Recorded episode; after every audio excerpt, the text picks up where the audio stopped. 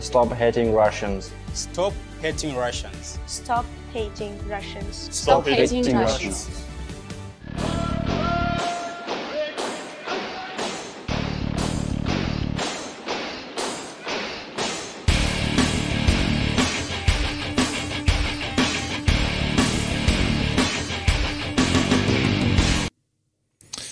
No niin, moi, se on keskiviikko ja keskiviikko on monokulttuuripäivä, kello on noin kuusi ja jakso 314 maaliskuun yhdeksäs, niin tuossa introssa oli pari biisiä ja sitten Unescon tämmöinen vetoomus, että älä vihaa ryssiä, mutta merkille pantavaa taisi olla, että sinne yhtä, yksikään ei ollut venäläinen siinä videolla.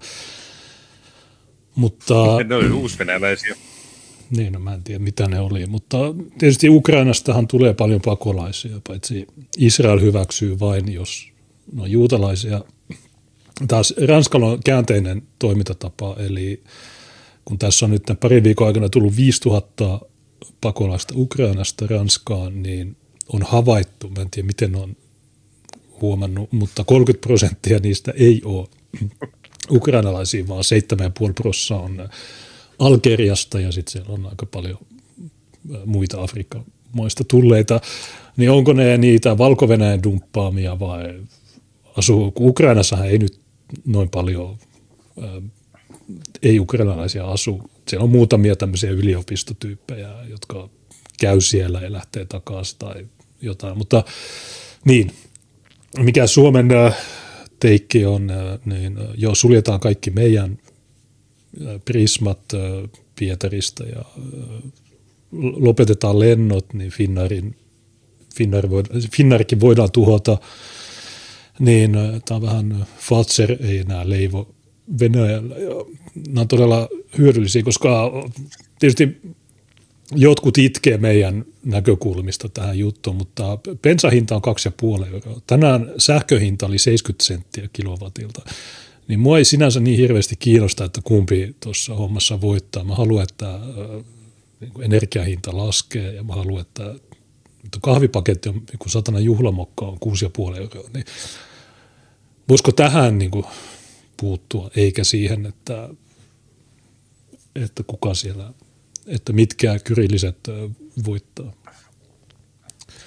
Ja nythän tietenkin mun mielestä tämmöiset konfliktit hyvin osoittaa myös sen, että mikä on tämmöisen jälkiteollisen liberaalin länsimaan omavaraisuusaste, että nythän Ukraina ja Venäjä ovat kummatkin elintarvikkeiden viejä valtioita, eli ne tuottavat enemmän kuin he itse käyttävät, ja he vievät sitä paljon sitten oman maansa ulkopuolelle. Konfliktin jälkeen niin elintarvikkeiden myynti sitten on vaikeutunut, ja nyt esimerkiksi Unkarissahan on kielto, että viljaa ei myydä Unkarin ulkopuolelle, ja Suomessa lannoitteiden hinnat on lähteneet käsistä, ja on, tämä on sitten johtanut siihen, että monilla tiloilla tuskaillaan nyt sen, kannalta, sen kanssa, että onko edes kannattavaa viljellä enää Suomessa maata. Että kun tulot ei kasva lainkaan, mutta menot karkaa käsistä. Että mä on tietenkin Twitteristä seurannut, kun siellä maanviljelijät silloin tällöin postailevat, että paljonko on noussut minkäkin polttoaineen tai lannoitteen hinta viimeisen neljän kuukauden aikana, niin onhan aika tuntuvia prosentteja. No Twitterissä oli, mä näin kaksi tämmöistä hyvää kuvakaappausta, että yksi oli, että ai mitä, Venäjä tuottaa 30 prosenttia maailman lannoitteista, no hyö, en mä tarvi niitä. Okei. Okay.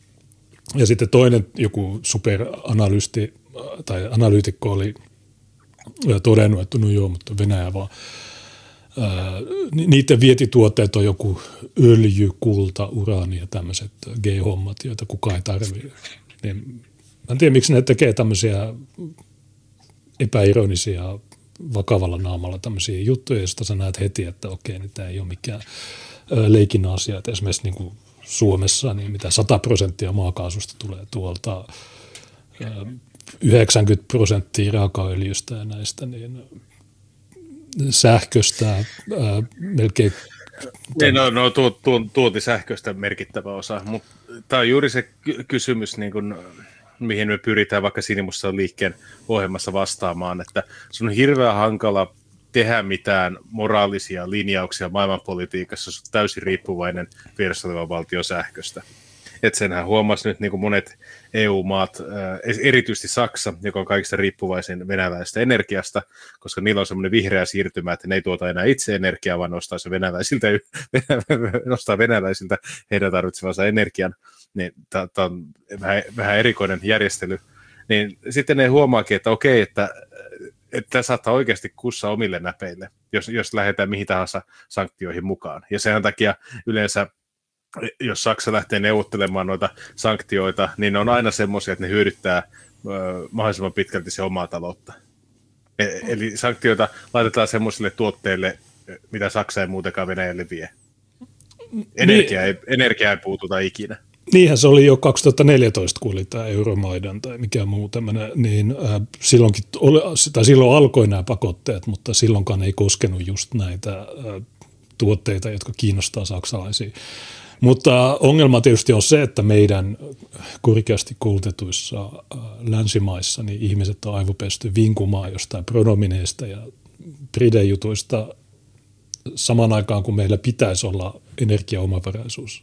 Mä oon jo, en mä tiedä, 2015 mulla taisi olla jossain äh, eduskuntavaaliteemassa, että Suomi omavaraiseksi. Ja ei ole mitään syytä olla olematta omavarainen, koska silloin sä sä voit, niin kuin, ot, sä voit toimia niin kuin Sveitsi, että okei, no joo, me, me annetaan tämmöisiä, ää, tai silloin me voidaan hyvä signaloida.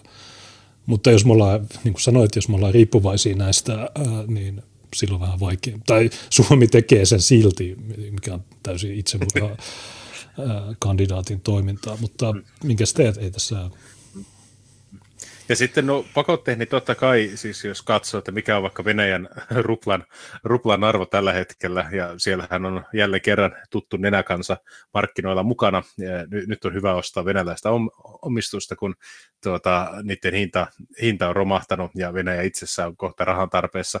Siellä nyt tehtiin myös keskuspankin toimesta linjaus, että ulkomaalaisen valuutan myyntiä ulkopuolelle rajoitetaan täysin, eli siellä nyt voisi sanoa, että pieni paniikki päällä tormaahuksen seurauksena. Totta kai sillä on vaikutuksia siihen, että miten Venäjä kykenee ylläpitämään omaa talouttansa, mutta monet ihmiset ei muista sitä, että Venäjä oli 90-luvun lopussa paljon huonommassa jamassa, mitä se on nyt.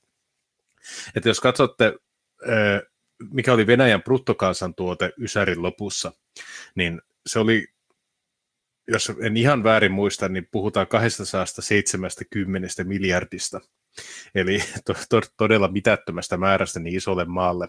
Ja se oli Boris Jeltsinin aikakaudella. Ja nytten, vaikka Venäjä on ollut vuodesta 2014 lähtien pakotteiden alla, se talouskasvu on ollut noin prosentti vuodessa. Eli semmoista ö, mitätöntä pientä, pientä kasvua pakotteista huolimatta. Ja se Venäjän talous on t- tällä hetkellä noin 5 kuusi kertaa isompi, mitä se oli Jeltsinin kauden lopussa. Eli se, että venäläisillä on aika vahvasti niin kuin muistissa se, että vaikka nyt olisi vähän huonosti asiat, niin ei sitä hirveän pitkä aikaa ole, kun oli vielä huonommin.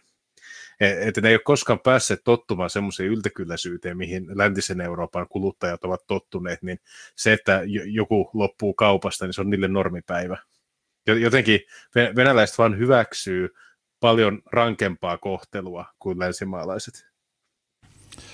Niin, se monethan on sanonut tai käyttänyt tätä, että mitä 70, Putinilla on 70 prosenttia kannatus, eli paljon korkeampi kuin näissä hyvinvoivissa länsimaissa, joten se on myös ryssien syytä, mutta äh, nythän SPR, meidän yhteistyökumppani, on äh, todennut, että Ukraina-kriisi ei tarkoita, että vihapuhe olisi sallittua heti kun mä näin ton, niin nyt mä lakkasin tykkäämästä tästä Ukrainan kriisistä. Mutta toisaalta kun sama juttu ukrainalaisten kanssa, jos sä katsot mitä tahansa videoita niistä, niin en mä tiedä, se ei paljon eroa 80-luvun Ukrainasta todennäköisesti, että joka paikassa on mutaa, ne kaupat on aika gay ja ei sielläkään varmaan mitään mieletöntä hyvinvointia.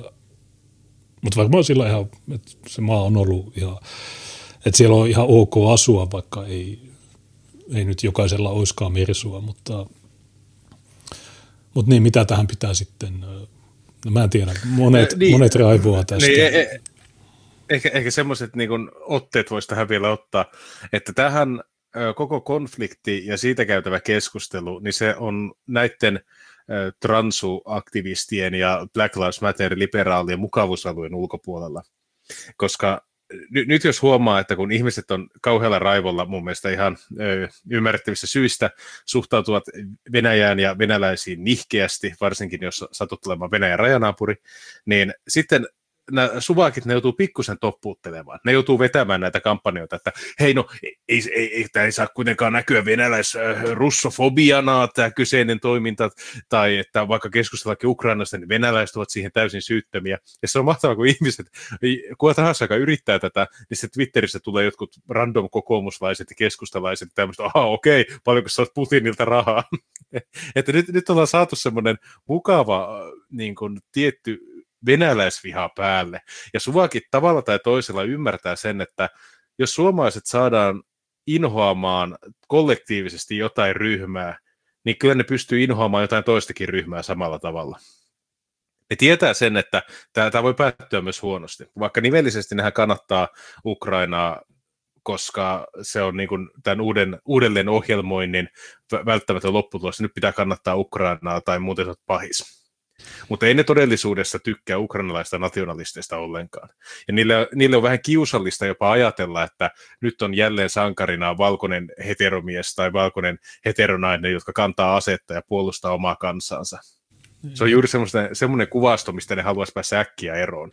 Ja sitten niin kuin, tässä on ollut näitä uutisia, että okei, että nyt niin kuin, tuota, transujen sukupu- sukupuoli-identiteettiä ei enää kunnioiteta nyt, kun sota on päällä, tai sitten, että mustat kokee syrjintää ja rasismia sotatilanteen alla, niin se niin kuin osoittaa hyvin sen, että silloin kun tulee tämmöinen poikkeustila, tulee elämän ja kuoleman niin kuin, kysymykset, niin silloin kaikki tuo paska unohtuu. Että jotenkin ihmiset tietää sen sisäsyntyisesti, että on niin kuin liian pitkän rauhanjakson mahdollistamia nämä niin kuin monet uusvasemmistolaiset niin kuin yhteiskunnalliset avaukset. Ja ne katoaa siinä vaiheessa, kun ensimmäinen raketti räjähtää jossain lähistöllä. Mm. Mun me... ihan hyvä juttu. Meillä oli vi... Jälleen palataan niin perusasioihin. Meillä oli viime viikolla aloitus, tai siis yksi aiheesta oli, että miten transoikeudet toteutuvat Ukrainassa, mutta jos mä oikein muistan, niin me ei koskaan päästy siihen tai me ei päästy puhumaan siitä, mutta sitten tietysti nyt kaikki meidän kilpailijat on, on herännyt tähän qx.fi laatujulkaisuun. Myös jopa Helsingin Sanomat on ottanut kantaa tähän, että ja me, ollaan, me puhuttiin tästä ennen kuin nämä aloitti tämän, mutta joo, monet amerikkalaisetkin, tai siis kun mä sanon amerikkalaiset, mä tarjotan niitä suvakkeja vaan niin, NJPtä ja näitä, niin ne sanoo, että, että niin, että nyt ne masinoi sut vihaamaan venäläisiä, mutta se mitä ne haluaa on, että se venäläinen voidaan korvata milloin tahansa valkoisella, eli sulla. Niin tämä, mun mielestä on ihan hyvä huomio, että näinhän se on. Ja mä oon nähnyt Irlannista jonkun videon, jossa mielenosoittajat hyökkää jonkun diplomaatiauton kimppuun vain, koska hän on venäläinen. Ranskassa on ollut myös tämmöisiä sä oot nähnyt Suomessa, eikö ne töhrinyt jonkun patsaan, että nyt taas tämä, niin okei, okay, venäläiset tarvitsee tykätä, mutta eikö se ole vähän skitsofrenista ensin antaa niille kaksoiskansalaisuus ja mahdollisuus ostaa kiinteistöjä rajattomasti ja sitten sanoa, että te, teillä on kyrilliset aakkoset ja te, hmm. niin kuin noilla ukrainalaisilla by the way. Onko ne edes geneettisesti kovin erilaisia nämä kaksi kansaa? Ei ne ole. Itä, Itä-Euroopan slaavilaiset kansat on aika lähellä toisiaan geneettisesti. Niin, niin tota, mutta siinä oli se yksi musta tyyppi, joka sanoi, että joo, nämä Ukrainan tyypit sanoo mulle, että mun pitää mennä sotimaan kanssa, mutta eihän mä ukrainalainen, mä oon musta. I am black. And we will be killed first because we are black. They will think we are NATO.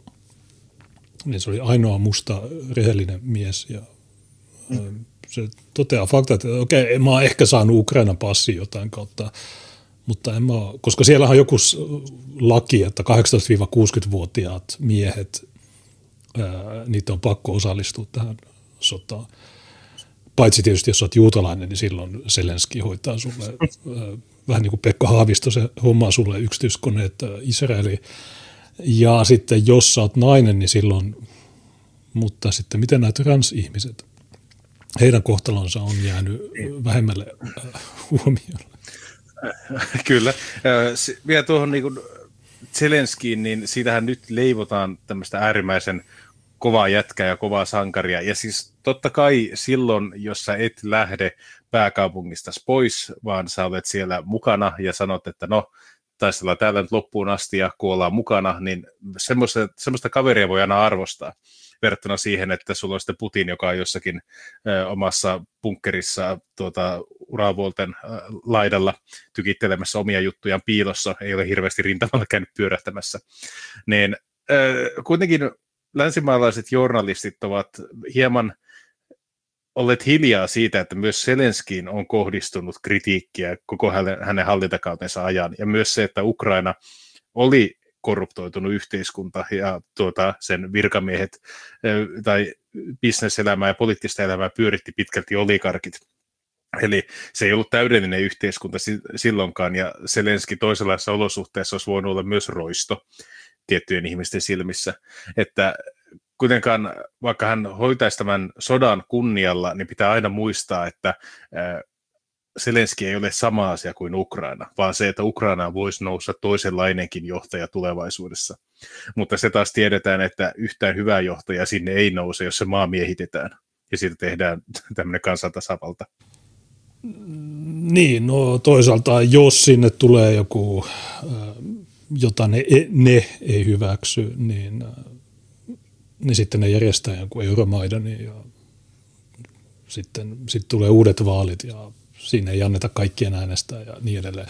Et se on, joo, tosiaan pitää, tämä on se sama juttu, mitä sanat, että joo, jos Suomeen tulisi tämä, niin pitäisikö meidän sotia Suomen puolesta, koska meillä on Sanna Marin ja no, viisi naista tuolla, niin taisteltaisiko me niiden takia vai ihan vaan sen takia, että Suomi, toisaalta Suomi on, tiedä, tämä on niin viemärissä, että mä en ole edes tiedä, että että näin, mutta, joo, totta, mutta tähän tavallaan tulee mieleen se Kari Suomalaisen yksi pilakuva, jossa se nuorempi toimittaja kysyy siltä vanhemmalta, että mitä, miten mun pitää kirjoittaa tämä juttu, niin se, vanhempi, se kokenut toimittaja sanoo, että, että silloin kun kirjoitat juttuja, niin sanot, että neukkukentsu varoittaa, mutta NATO-kensu uhoaa.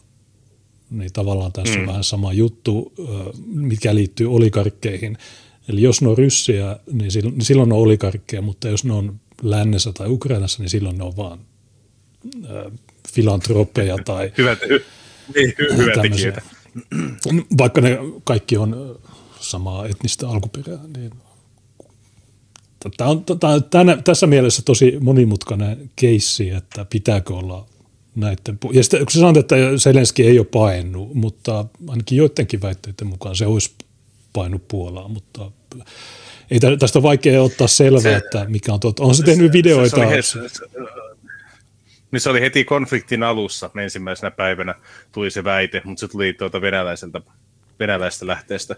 Ja sen jälkeen se postasi itse videon, että ei kyllä, mä oon täällä Kiovassa. Joo, mutta mut mä luulen, että senkin jälkeen tuli näitä, tai mun mielestä se, tai sen väitettiin pakeneen niin sen jälkeen, mutta ihan sama, ehkä se on siellä, ehkä ei, mä en oikein usko, että se on, mutta ei sillä ole väliä. Että. No mitä tässä, onko tässä joku tulitauko vai mit, mitä tässä, niin kuin, mä en ole seurannut tätä nyt muutamaa päivää. Tätä. No tässä on 13 päivää mähinöity ja tuota, vaikka venäläiset ovat edenneet, niin olettamushan oli, tässä oli joulukuussa oli tullut semmoinen artikkeli Iltalehdessä, että Ukrainan puolustus kestäisi 40 minuuttia asiantuntijoiden mukaan. Ja se on nyt se vastarinta kestänyt 13 päivää, eli vähän, vähän hieman enemmän kuin 40 minuuttia. Ja tuota, venäläiset on niin kuin monen ison kaupungin liepeillä, mutta ymmärtääkseni Herson on niistä ainoa iso miljoona kaupunki, jonka ne on vallottanut. Ja sekin johtuu siitä, että siellä ei ollut ukrainalaisia yhtymiä että muuten on tapahtunut sillä tavalla, että ollaan tultu Harkovan, Kiovan ja muiden isojen kaupunkien edustalle, mutta ei, ei ole sitten miesvoimia lähteä vallottamaan niitä kaupunkeja. eli on tapahtunut sellainen tietty pattitilanne. Ja toisaalta myös se, että ne teki semmoisen strategisen virheen alussa, että ne laski pääkaupunkiseudun lähettyville laskuvarojääkäreitä heti konflikti alussa, ja niiden maajoukot ei koskaan ehtinyt perille, niin ne laskuvarojääkärit nitistettiin sitten niissä kohteissa, mihin ne laskettiin, ennen kuin sinne ehti tulla ne maajoukot perässä. Eli olet, olettamus oli, että Ukraina romahtaisi paljon nopeammin. Ja nyt tilanne onkin sitten se, että kun hyökkäysurat on muutaman moottoritien varrella, niin ne on yllättävän helppo väliaikaisesti ainakin pysäyttää, ja sen takia sinne on muodostunut pohjoisesta etelään ja idästä länteen olevilla moottoritiepätkillä semmoisia hyvin pitkiä ruuhkia, missä venäläiset ajoneuvot yrittää köpötellä etulinjaan päin. Ja tämä polttoainepula on sitten ollut se syy, miksi hyvin monet ajoneuvot on siellä eturintaman läheisyydessä jouduttu hylkäämään, ja siitä on sitten paljon, paljon valokuvia ja videoita. Tämmöinen se tilanne nyt on, ja nyt on sitten aselepo, aselepo neuvottelut meneillään, ja Venäjällä on tuota, sitten vaatimuksista tippunut se, että Selenski, Selenskin hallinto pitää kaataa mutta siitä huolimatta se hallinto pitää olla semmoinen, joka perustuslaissa on selvä tuota, linjaus, että Ukraina ei tule liittymään Euroopan unioniin eikä se tule liittymään NATOon. Eli periaatteessa paljon, paljosta ei olla luovuttu sen niin kuin, ö, aselevon ehtona, ja siinä vähän ehkä näyttää siltäkin, että Venäjä käyttäisi aselepoa siihen, että se pystyisi niin kuin korjaamaan niitä logistisia ongelmia, mitä sillä tällä hetkellä on, että se ei saa tarvittavia polttoaineita ja ammuksia tällä hetkellä vietyä etulinjaa. Niin, no se on hämmentävää. Että Ukraina, niin, että Ukrainan kannalta ei, ei kannattaisi tällä hetkellä niin kuin, ä, a, antaa vastustajalle mahdollisuutta levähtää, koska mm. Ukrainahan vahvistuu koko ajan, koska sinne virtaa tuota, vapaaehtoisia ja sinne virtaa aseistusta, ja esimerkiksi tämä Asovan tiedottaja Olena jota säkin olet kestinnyt Sippo Kähmin mukaan, niin hän on ilmoittanut, että Ukrainaan on saapunut noin, oliko 5000 niin kuin sotilasta Ukrainan ulkopuolelta taistelemaan niissä tuota Ukrainan mukaislegionissa. Ja siellä on myös suomalaisia mukana. Joo, niin, äh, mutta niin hämmentävää, että ryssiltä loppuu mukaan polttoaineet. Jotkuthan on sanonut, että sinne lähetetään, on lähettänyt vain 60-luvun tankkeja ja se strategia jättää ne sinne on, että sitten ryssät voi paikantaa, minne ne tankit viedään tai jotain tämmöistä, mutta tietysti on sekin näkökulma, että niiden pitää edetä varovasti, että kun jos ne, jos ne alkaa pommittaa sairaaloita niin kuin Irakissa tai Palestiinassa, niin sitten, sitten tulee heti etusivulle, että hei kattokaa nämä nämä tappaa siviilejä, niin siksi kans varmaan jonkinlaista varovaisuutta siinä. Mutta tosiaan yksi näkökulma on, että vaikka olisi ukrainaisten puolella, niin eikö ne nationalistit voisi katsoa, että okei, no sovitaan näin, että ei liitytä NATOon eikä Euroopan unioniin, niin sitten, sitten tämä tilanne raukeaisi. Eikö, eikö ne nationalistitkin olisi samaa mieltä, että ei liitytä näihin järjestöihin? No, jos sulla on maa niin kuin, tämmöisen sotilaallisen hyökkäyksen kohteena, niin totta kai sä silloin apua vastaan kaikki, kaikilta, jotka sitä tarjoaa sulle. Niinhän Suomikin tekisi sillä tavalla. Jos Suomi olisi tilanteessa, missä jonnekin Lappeenrantaan alkaisi lentämään rakettiheitin keskityksiä, niin ei suomalaiset alkaisi arvioimaan, että mikä, mikä mahdollinen taho on tarpeeksi based, että me suostutaan ottamaan niitä aseita vastaan, vaan kyllä me imuroitaisiin varmaan kaikki, mitä meille annettaisiin siinä tilassa, ja niin toimii ukrainalaisetkin. Ja sitten, että jos joku tota, NATO-tavaraa halutaan toimittaa Ukrainaan, niin ihan varmasti ottavat vastaan. Jos NATO-maiden vapaaehtoisia tulee Ukrainaan, niin ihan varmasti ottavat vastaan ei, ei niillä käy mielessäkään nyt alkaa niin kuin toteamaan, että joo, ei, ei, me halutaan taistella Venäjää vastaan ihan yksi. Niin, mutta en sano, että ta- taistella vaan se, että suostuisi siihen, että okei, Ukraina sitoutuu siihen, että ei liity unioniin tai NATOon. Olisi... No mä en, mä en sitten tiedä, että tuota, mikä heille tuo sen turvan, että he niin kuin pystyvät jatkossa kehittämään yhteiskuntaa haluamallaan tavalla, että onko se sitten semmoinen pelko, että jos jäädään Naton ja jos jäädään tuota, EUn ulkopuolelle, niin sitten ainoa mahdollisuus on olla niin kuin Valko-Venäjän, Valko-Venäjän kakkosversio. Eli se maa tulee olemaan täynnä venäläisiä sotilastukikohtia ja käytännössä Venäjältä päin määritellään, että minkälainen hallinto sillä maalla on. Niin, mutta jos sä et tee näin, niin sitten sulla on NATOn tukikohtia.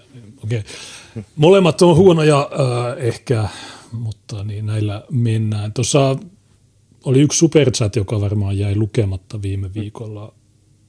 Ja tietysti tämän lisäksi niin hommafoorumilla on kovasti itketty, että tämä Ukrainan sota on hyydyttänyt teidän korttikeräyksen ja sä et ole ottanut kantaa tähän mutta sitten joku se, se, oli, sä et ottanut joo, kantaa, mutta homofoorumi... Sä laitat, niin, joo, sano vaan. Teo homofoorumilla joku sitten sanoi, että no kyllähän ne puhuu viime jaksossa monokulttuurissa ja Tuukan näkökulma oli, että hän on Full HD Ukrainan puolella, kun taas Junes on enemmän neutraali tai ehkä vähän. Niin sitten hommafoorumilla, että niin nämä tummemmat ihmiset on aina Venäjän puolella. Niin, ai, ai, niin kuin Mike Enoch, Eric Strike, nämä tummat ihmiset, niin ne on. Mutta niin kuin, mutta ihan sam- tai niin sä, mitä tahansa, sä san, jos sä sanot jotain, niin se on huono.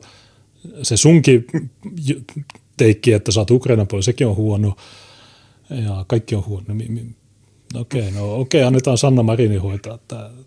Ja sitä paitsi me vaan kerrotaan näkökulmia, ei, me, ei meidän mielipiteillä ole sinänsä mitään merkitystä. Että me vaan tuodaan vaihtaa. Joo. Mun mielestä Joo, mä en ole seurannut ollenkaan Suvakkimedian juttuja, koska mä en jaksa mm. niitä. Ää, mutta mä veikkaisin, sä että... Lait, meid... sä, la, niin, sä, sä laitoit mulle tosiaan niitä joitakin kuvakaappauksia, siellä niin tehtiin semmoinen syvä analyysi, että okei, että joo, nyt, nyt ei moneen päivään Tuukka twiitannut ollenkaan, että se varmasti johtuu siitä, että hän ei todellisuudessa kiinnosta Ukrainan kriisi, ja sinimusta liike vain odottaa, milloin voidaan keskustella jälleen roduista ja juutalaisista ja niin edelleen. Ja tässä on semmoinen hauska syy tai tarina taustalla, että mä en ole sen takia neljän päivään en ollut laittanut Twitteriin mitään, koska mä olen ollut valmistelemassa muuttoa. Mä siis muutan seuraavaan osoitteeseen ja sen tämän uuden kämpän, tuota, uusi kämppä oli semmoisessa tilassa, että sitä ei ollut käytetty pitkään niin kuin asuintarkoituksiin, jolloin se piti purkaa kaikesta ylimääräistä tavarasta pihalle, jotta muutto onnistuisi ja mä olin sitten neljä päivää tekemässä sitä. Se teki kaksi mahdollisuutta. Joko se, että mä teen jotain niin kuin omaan siviilielämään liittyviä juttuja, jotka vie multa väliaikaisesti aikaa, tai sitten se on se analyysi, että jos mä en twiittaa neljään päivään, niin se on osoitus siitä, että mä en oikeasti kannatakaan Ukrainaa. Mutta Tämä on vaikeaa. Tässä on tosi helppo epäonnistua, ja silloinkin, jos sä onnistut, niin sä et saa mitään voittopalkinnoksi, niin tämä on peli, mihin mä en yleensä mielelläni lähde. Niin, kun sille tyypille sanotaan, että no onhan Tuukka ottanut kantaa jaksossa 313. Mm. Niin. Sen sijaan, että se tyyppi mm. menisi katsoa, että mitä sä oot sanonut, niin sitten, öö, kun ne tummat ihmiset, Venäjän I'm black. I don't want to fight this war because I'm black. okay. Vitu on oikeasti mitään. Niin, tämä on täynnä retardeja. Mä, mä, sä oot huomannut tämän. Että on... mä, mä, oon joskus huomannut tämän, joo. No okei, okay, no yksi superchat, joka varmaan jäi lukematta, niin oli ripattaja mm. viime viikolla ja kysyi, että miten Tuukka suojelisi Suomea ryssän karhun hyökkäykseltä? Voiko Ukraina hyökkäyssodalla olla positiivisia vaikutuksia meidän kulttuuri-ilmastoon? Otetaan tämä ja sitten siirrytään noihin Joo, otetaan. Se, se on erittäin hyvä kysymys. Ja mä just sanoin yhdessä toisessa ryhmässä, että tuota, mä nyt vissiin kaikuu vähän ääni, mutta otin yhdessä ryhmässä kantaa siihen, että Ukrainan armeijahan on huonommin kalustettu ja huonommin varustettu kuin Suomen armeija. Ukraina, kun ei ole hirveän rikas valtio, ja se on joutunut periaatteessa tyhjästä rakentamaan puolustusvoimansa. Vuonna 2014 Ukrainan armeijaan taisi kuulua 5000 ihmistä, ja nyt se on nyt karvavirä yli 200 000, ja Suomen kenttäarmeija tai puolustusvoimat on tällä hetkellä, niin kuin, onko se 255 000 vai paljonko on Suomen armeijan koko, niin pelkästään jos Ukraina kykenee antamaan noin hyvää vastarintaa hyökkäyksen alun panssariyhtymille ja näille VDV-laskuvarjoyksiköille, jotka on se Venäjän armeijan niin kuin, kovin osasto. Niin kyllä mä näkisin, että tuota, tuo, tuo on niin Suomen kannalta erittäin hyvä konflikti. Se osoittaa sen, että jos ukrainalaiset kykenevät pysäyttämään tai hidastamaan sitä hyökkäystä noin paljon, niin kyllä suomalaisetkin sen kykenevät tekemään. Että kyllä se niin paransi omaa luottamusta siihen, että Suomen puolustusvoimat kykenee antamaan aika kovan vastuksen niin kuin paperilla ylivoimastakin vihollista vastaan, että selvästi tuo konflikti paljasti sen, että vaikka Venäjä on paperilla omistaa todella ison armeijan ja hyvin kalustetun armeijan, niin ainakaan se armeijan johtaminen ei ole sen vahvuus, ainakaan noin isossa rintamahyökkäyksessä. Kun Venäjän armeijahan on toteuttanut paljon lyhyempiä operaatioita, paljon pienempiä vastustajia vastaan tähän mennessä. Ettei se ole niin kuin viimeiseen 30 vuoteen käynyt yhtään noin laajamittaista operaatiota, niin Venäjäkin joutuu paljon oppimaan tuosta, jos se aikoo yhtään toista naapurimaata kyykyttää jatkossa. Niin ja nyt kun venäläiset on siellä, niin pystyykö ne samaan aikaan hoitaa tämän alueen, koska tuossa tämän kriisin jälkeen niin on ollut puhetta, että Suomi liittyisi NATOon ja tästä on tehty kansalaisaloite. Ja se tietysti otettiin heti käsittelyyn, vaikka Venäjä sanoi, että voi there may be consequences, you will not. Niin, mutta Mä, mä ihmettelen sitä. Niin. Igor tulee yön pimeydessä, ja mä haluan itse kommentoida tuota NATO-jäsenyyttä siltä osin, että se, äh, mä ymmärrän, miksi se trendaa nyt, mä ymmärrän, että moni haluaa seurata Viron, Latvia, Liettuan esimerkkiä ihan ymmärrettävästi, Puolaa, Unkaria, nekin kuuluu NATOon, tai kaikki Visegrad-maat kuulua, kuulua NATOon, niin ihmisten olisi syytä kuitenkin muistaa se, että se, että kannattaako NATO-jäsenyyttä vai ei, niin se ei tarkoita suoraan sitä, että kannattaako se kansallista maanpuolustusta vai et. Ja Ukrainakinhan ei ole Naton jäsenmaa, ja se kykenee antamaan aika hyvää vastarintaa tuota, hyökkääjää vastaan. E, et mä vähän pelkään, että tämä keskustelu tulee menemään jatkossa siihen, että joko sä kannatat NATOa tai sitten sä vihaat Suomea. Ja nythän on perustettu Twitter-tili ja rekisteröity yhdistys kuin NATO-nuoret. En tiedä, onko Junes huomannut tämmöistä? Ää, en ole. Hyvä, että... Okei. Okay. minkä väri siinä on? no, NATO-nuoret on, niin, NATO-nuoret on puoluepoliittisesti sitoutumaton nuorisojärjestö, okei, okay, mutta sen puheenjohtaja on semmoinen kuin Sami Matikainen, joka on semmoinen tuota, hyvin tuota, nuoren Alexander Stupin omainen kaveri, ja hän on myös Eurooppa-nuorten sihteeri, ja Eurooppa-nuorethan oli hyvin, hyvin tuota, gay-porukka. Ja tämän niin kuin NATO-nuorten hallituksessa, niin siellä on myös semmoisia ihmisiä, jotka tituleeraavat itseään Twitterissä feministeiksi ja antirasisteiksi, niin tämä on myös tämmöinen rasittava lieveilmiö, että kun monet suvakit lähtee nyt tähän Ukraina-kelkkaan mukaan, niin sitten nyt näitä aletaan markkinoimaan tässä vähän niin kuin kytkykauppana. Että okei, joo, meidän pitää, meidän pitää nyt varautua Venäjän uhkaa vastaan ja tuota, lahjota rahaa Black Lives Matteriin tai sen takia meidän täytyy kun, niin kuin, puolustaa feminismiä tai jotain tämmöisiä. Ja sitten vähän hetkinen, ei, miksi? Miten se tähän liittyy? Ja mitä sä, sä kysyt, että vihaaksa Suomea vai kannatatko no, no, nyt kun kaikki faktat on kirjoittu, niin mä oon enemmän siinä porukassa, joka vihaa mm. Suomea. Mutta tuohon NATO-aloitteeseen, niin tämmöinen vähän muistettu fakta on, että 2016 niin Paavo Väyrynen oli saanut läpi kansalaisaloitteen euroerosta. Ja siihen aikaan, eli 2016, niin perustuslakivaliokunta ilmoitti, että kansanäänestys eurojäsenyydestä koskisi kansainvälistä asiaa, ää, niin ne sanoi, että ka- laki, ää, niin se ei voi koska kansainvälisten velvoitteiden hyväksyminen ja niiden irtisanomisen hyväksyminen ovat valiokunnan mukaan kansalaisaloite oikeuden ulkopuolella. Ja mä oon tosi hämmentynyt siitä, että sillä ironisesti hämmentynyt, että silloin kun puhutaan eurojäsenyydestä, niin silloin kansalaisotteelle ei voi Mutta nyt me puhutaan Natosta, niin onko NATOon liittyminen sitten tämmöinen kansainvälinen asia, joka on kansallisalta oikeuden ulkopuolella? Ilmeisesti ei ole. Vai onko? Niin, mä sanoisin, että on, koska NATO käsittääkseni on kansainvälinen syystä. Mä en tiedä, mä en tiedä mitään. Niin. Mm. Mitä sä tuohon, tai muistaaksä tätä Väyrysen? Mä, mä, mä muistan, ja sehän oli Simon Elo, joka oli kaatamassa sitä muun muassa perustuslakivaliokunnassa, ja sehän mm. perusteltiin niin, että se oli jotenkin huonosti valmisteltu tai se önnön joku muu syy. Ja siihen, silloinhan käytiin keskustelua siitä, että jos Paavo Väyrynen ei osaa tehdä oikein kansalaisaloitetta, niin miten kukaan normaali kaduntalla ja sen kykenisi tekemään. Että mitä hyötyä kun järjestelmällä on, jos ne on aina kirjoitettu väärin, ja jos sitä kautta ei voi ikinä äänestää semmoisista asioista, joilla on oikeasti jotain väliä. Niin tässä tämä, tämä, tämä Annika Lapintie sanoi tässä jutussa, että tämä on huonosti valmisteltu ja bla bla bla. No okei, no mä en tiedä se Suomi-NATO on kansansaloite, niin se on tyyli, että Suomi-NATO on caps lock, äh, kolme huutomerkkiä ja ykkönen. Niin onko se sitten hyvin valmisteltu? Mä sanoisin, että ei ole. Mutta niin kuin mä oon sanonut monesti, niin laille ei ole mitään merkitystä. Että se on aina pelkkiä kaksoistandardeja et silloin kun me halutaan erota e- eurosta, niin tuo, ei voi. Ja nyt NATO, täsmälleen sama juttu, no tässä voidaan.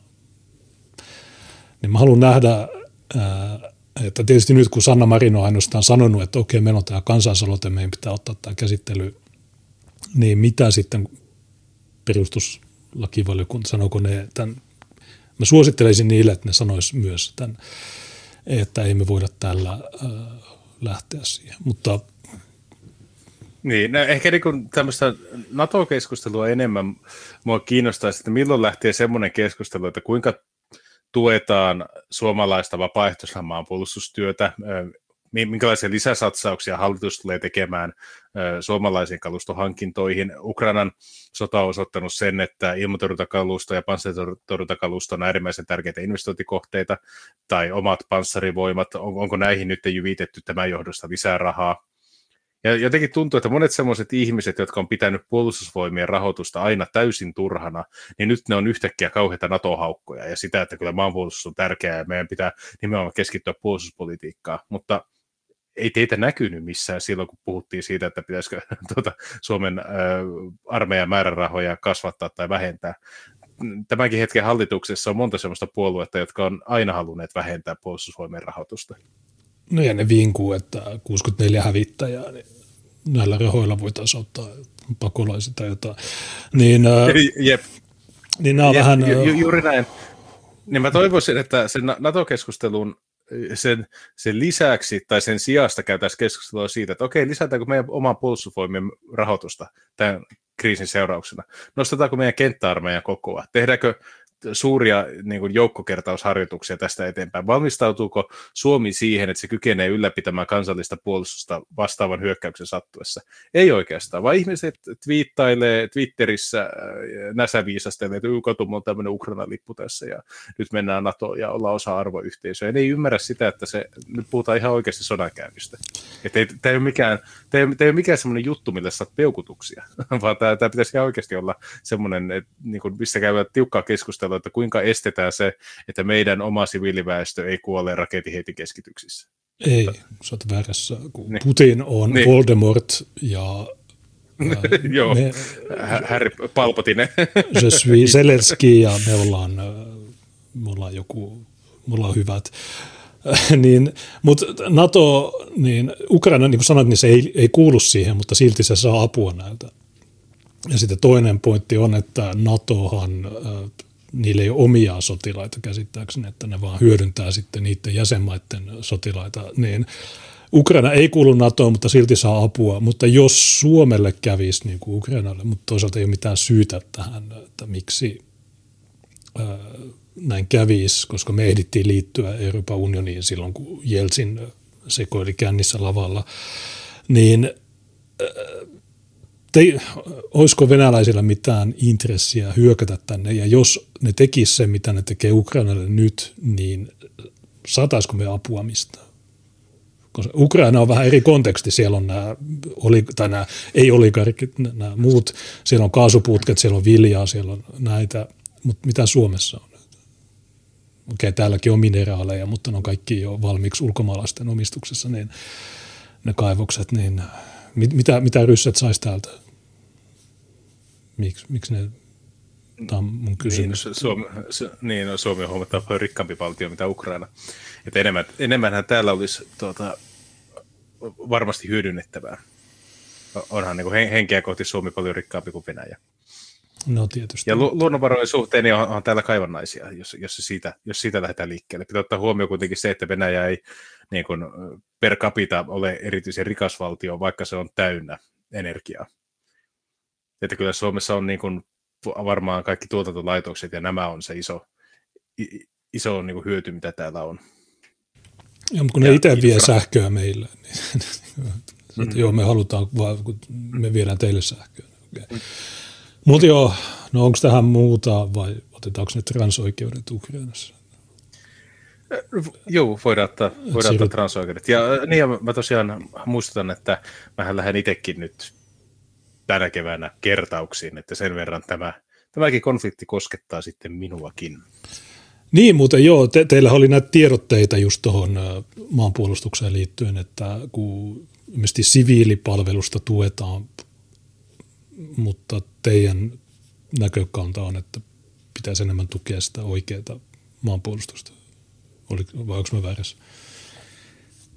No kyllä se on juuri näin, koska sen lisäksi, että Ukraina tarvitsee aseita, jos puhutaan edelleen niin Ukrainan kontekstista, niin myös se, että niin kuin Ukrainahan tarvitsee sen oman vapaussotansa. Ja mun mielestä se, että jos ukrainalaiset pystyvät mahdollisimman pitkälti itse käymään tuon läpi ja sankarillisesti voittamaan hyökkääjän tai saamaan semmoisen rauhan aikaiseksi, joka mahdollistaa sen ukrainalaisen elämäntavan jatkumisen, niin se on, tekee hirveän hyvää sen niin kuin kahtijakautuneen kansan identiteetille. Et sitä, mä, sitä mä toivon, että he kykenevät ylläpitämään sitä taistelua. Että siinä ei käy niin, että se Ukrainan hallinto luhistuisi, sinne tulisi jotain äh, niin kuin NATO-johdannaisia tai Länsi-Euroopan joukkoja, ja muodostuisi semmoinen eri, erikoinen muukalaislegiona, jossa niin kuin vieraat sotilaat puolustaisi semmoista hallintoa, jota paikalliset ihmiset eivät tunnustaisi enää omakseen.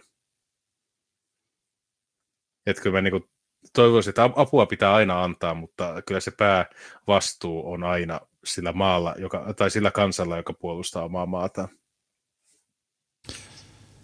Niin, niinhän se talvisodassakin toimi, että suomalaisilla oli joku, joku tarkoitus, kun taas äh, Stalin lähetti tänne ukrainalaisia, jotka ei, joilla ei ollut mitään intressiä ja kokemusta 30 asteen pakkasista ja näistä. Niin, niin joo, jos sä oot sitoutunut siihen ja sulla on just tämä nationalistinen aate, niin kyllähän sä oot paljon motivoituneempi. Silloin, kun okei, okay, Kiovassa on ollut Kiovan aave, mutta meillä on ollut valkoinen kuolema ja tämmöisiä oikeita juttuja, niin semmoisia oikeita juttuja ei tule, jos ne on palkkasotilaita, jotka vaan tekemään täällä töissä niin tämä on varmaan se, mitä myös tarkoitat. On, on ja on ihan, ihan eri asetelma sillä, että sulla on puolustussota, missä kymmenet tuhannet siviilit ilmoittautuu vapaaehtoisiksi – puolustamaan omaa kotikaupunkiansa hyökkääjää vastaan versus joku tämmöinen amerikkalainen McDonald's, McDonald's-operaatio, jossa niin kuin juurettomat ammattisotilaat, joista kasvava määrä on jotain jengejä tai jengiläisiä tai jotain muuta epämääräistä porukkaa, lähetetään tuhansien kilometrien päähän kaatamaan jotain hallintoa, joka uhkaa Israelia. Niin on se ihan, ihan eri se asetelma, että nyt sä puolustat jotain omaa. Sen takia ne ihmiset jaksaa painaa onko sulla lähdettä tällä. Mutta äh, niin. okei, okay, otetaanko me nämä transsukupuoliset? Me, meillä oli tämä aihelistalla viime viikolla, mutta muistaakseni me ei päästy muuta kuin mainitsemaan siitä, mutta nyt kaikki meidän kilpailijat on ottanut, niin haluatko tämä Hesarin vai QX? Otetaan, otetaan, otetaan Hesari, koska tämä Hesarin juttu, niin tämä sisältää myös tämän QX-jutun. Aha. Tässä on kaksi juttua yhdessä.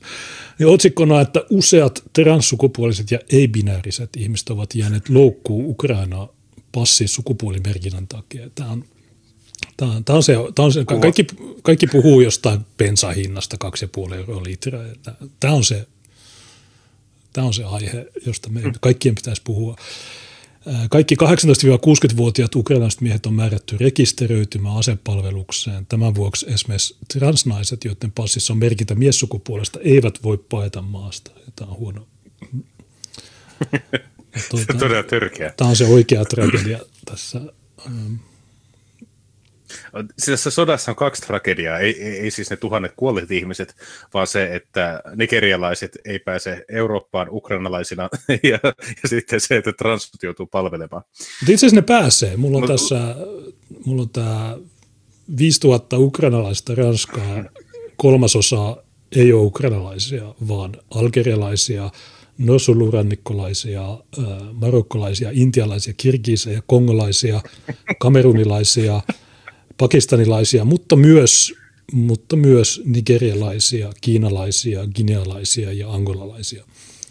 Joten mieti, kun Ranskassa oli tämä juttu, että okay, Ukrainan pakolaiset pääsee ilmatteeksi junaa. Joo. Äärioikeiston vääränleuvat oli, että niin, mutta junassa on pakollinen QR-koodi korona. Niin kysytäänkö niiltä edes sitä? Mä en tiedä vastausta siihen, mutta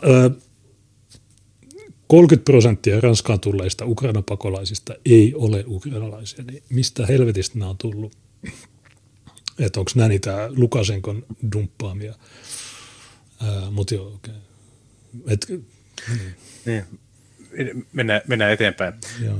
Useat transkupoiset ei-binääriset ihmiset ovat jääneet loukkuun sodan keskelle Ukrainan henkilöllisyystodistusta takia. Tätä ongelmaa ei olisi, jos olisi sukupuolineutraalit tuota, henkkarit. Laatulehti GUX, eli tämä Pohjoismaiden suurin gay-julkaisu, totesi, että homojen on hankala ottaa niin kuin, puolta Ukrainan sodassa, koska ukrainalaiset ja venäläiset kummakin inhoaa homoja. Okei, okay, jotain hyviä, jotain yhdistäviä piirteitä sentään niin, tuota, nä, nä, näkyy kahden maan välillä. Nämä samat suvakit, niin eikö ne sanonut, että nyt nationalismi on cool ja kaikkien pitää puolustaa Ukrainaa, mutta okei, okay, no mustien ei tarvitse puolustaa ja sitten näiden ei-binääristä ei tarvitse. Niin tarkoittaako tämä, että maanpuolustus on valkoisten heteromiesten tehtävä ja tämä hyväksytään? Koska mä olisin kuvitellut, että nämä niin, suvakit siis, sanoo, ei, että ei, me, me halutaan furryjä niin. so, armeijaa, me halutaan mustia kääpiönaisia, me halutaan nämä puolustamaan, mutta sitten nämä, nämä on ottanut sen kannan, että no ei näiden pitäisi olla puolustamassa maata. Tuo, tuo on tosi hyvä pointti, koska jos tämä olisi mennyt silleen niin kuin amerikkalaiseen tyyliin. Niin, no, tämä juttuhan oli semmoinen, että katsokaa, tässä on äh, Lady Maga taistelemassa ki, ki, äh, niin, äh, Kiovan transu, joka on tuhonnut 6 miljoonaa venäläistä yksin, ja sillä on meikit, meikit päällä ja hame korvissa ja, ja, ja niin edelleen. Mutta ei, ei tämmöisiä juttuja ole. Se johtuu varmaan siitä, että koska tuo on ihan oikea konflikti, niin siellä ei ole mitään pelleilyä. Ja, ja nämä on just semmoisia henkilöitä, joilla ei ole mitään roolia tässä, tässä jutussa. Mutta kyllä nyt varmaan, jos taisi ollut amerikkalainen tuotantolainen tämmöinen niin kuin, mediatalo, niin se olisi nimenomaan tehnyt, tekassu semmoisen jutun, että miten Ukrainan armeijassa, niin siellä on mustia ja transuja ja homoja, ja ne kaikki taistelee Palpatine Putinia vastaan, mutta sitten todellisuus onkin se, että ukrainalaiset ei tykkää mustista, ne ei tykkää myöskään homoista, ne ei tykkää myöskään transuista, ja ne ei tykkää venäläisistä. Niin tämä on vähän sille kimurantti tilanne. Jotenkin tämä niin koko suvakki-systeemi on niin kuin kasannut ukrainalaisten harteille tosi paljon asioita, että te, te varmasti ajatte näitä juttuja, ettekö aja ajakin. Ja sitten aika moni ukrainalainen mieluummin kantaa sitä mustaa aurinkoa siinä tuota, omassa puvussa ja sanoo, että no ei, ei, ei, ei itse asiassa, tuo ei ole meidän juttu. Ja tuota, mehän julkaistiin tämä Denis äh, Kovalevin äh, niin kuin, haastattelu tai äh, ulostulo, jonka hän lähetti meille julkaistavaksi, niin siinäkin hän sanoi suoraan, että ei me täällä mitään länsimaisia arvoja olla puolustamassa, vaan meidän omaa kansaa. Joo, mä näin semmoisen otsikon, mutta mä en lukenut sitä. Se löytyy sinimustaliike.fistä. Mm.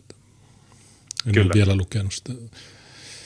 Ähm, mutta niin, no, no okei, no miten tämä homma toimii? Että kaikkien piti olla transuja, mutta sitten ne pitää päästä pakoon. Niin miksi? Tai mitä täällä on?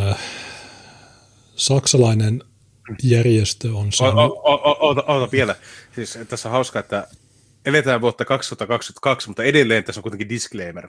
Transsukupuolisen ihmisen sukupuoli-identiteetti ei vastaa syntymässä määriteltyä sukupuolta. Tämä joudutaan vielä kuitenkin kertomaan. Joku boomeri ei välttämättä vielä ymmärrä, mikä vittu on ei-binäärinen.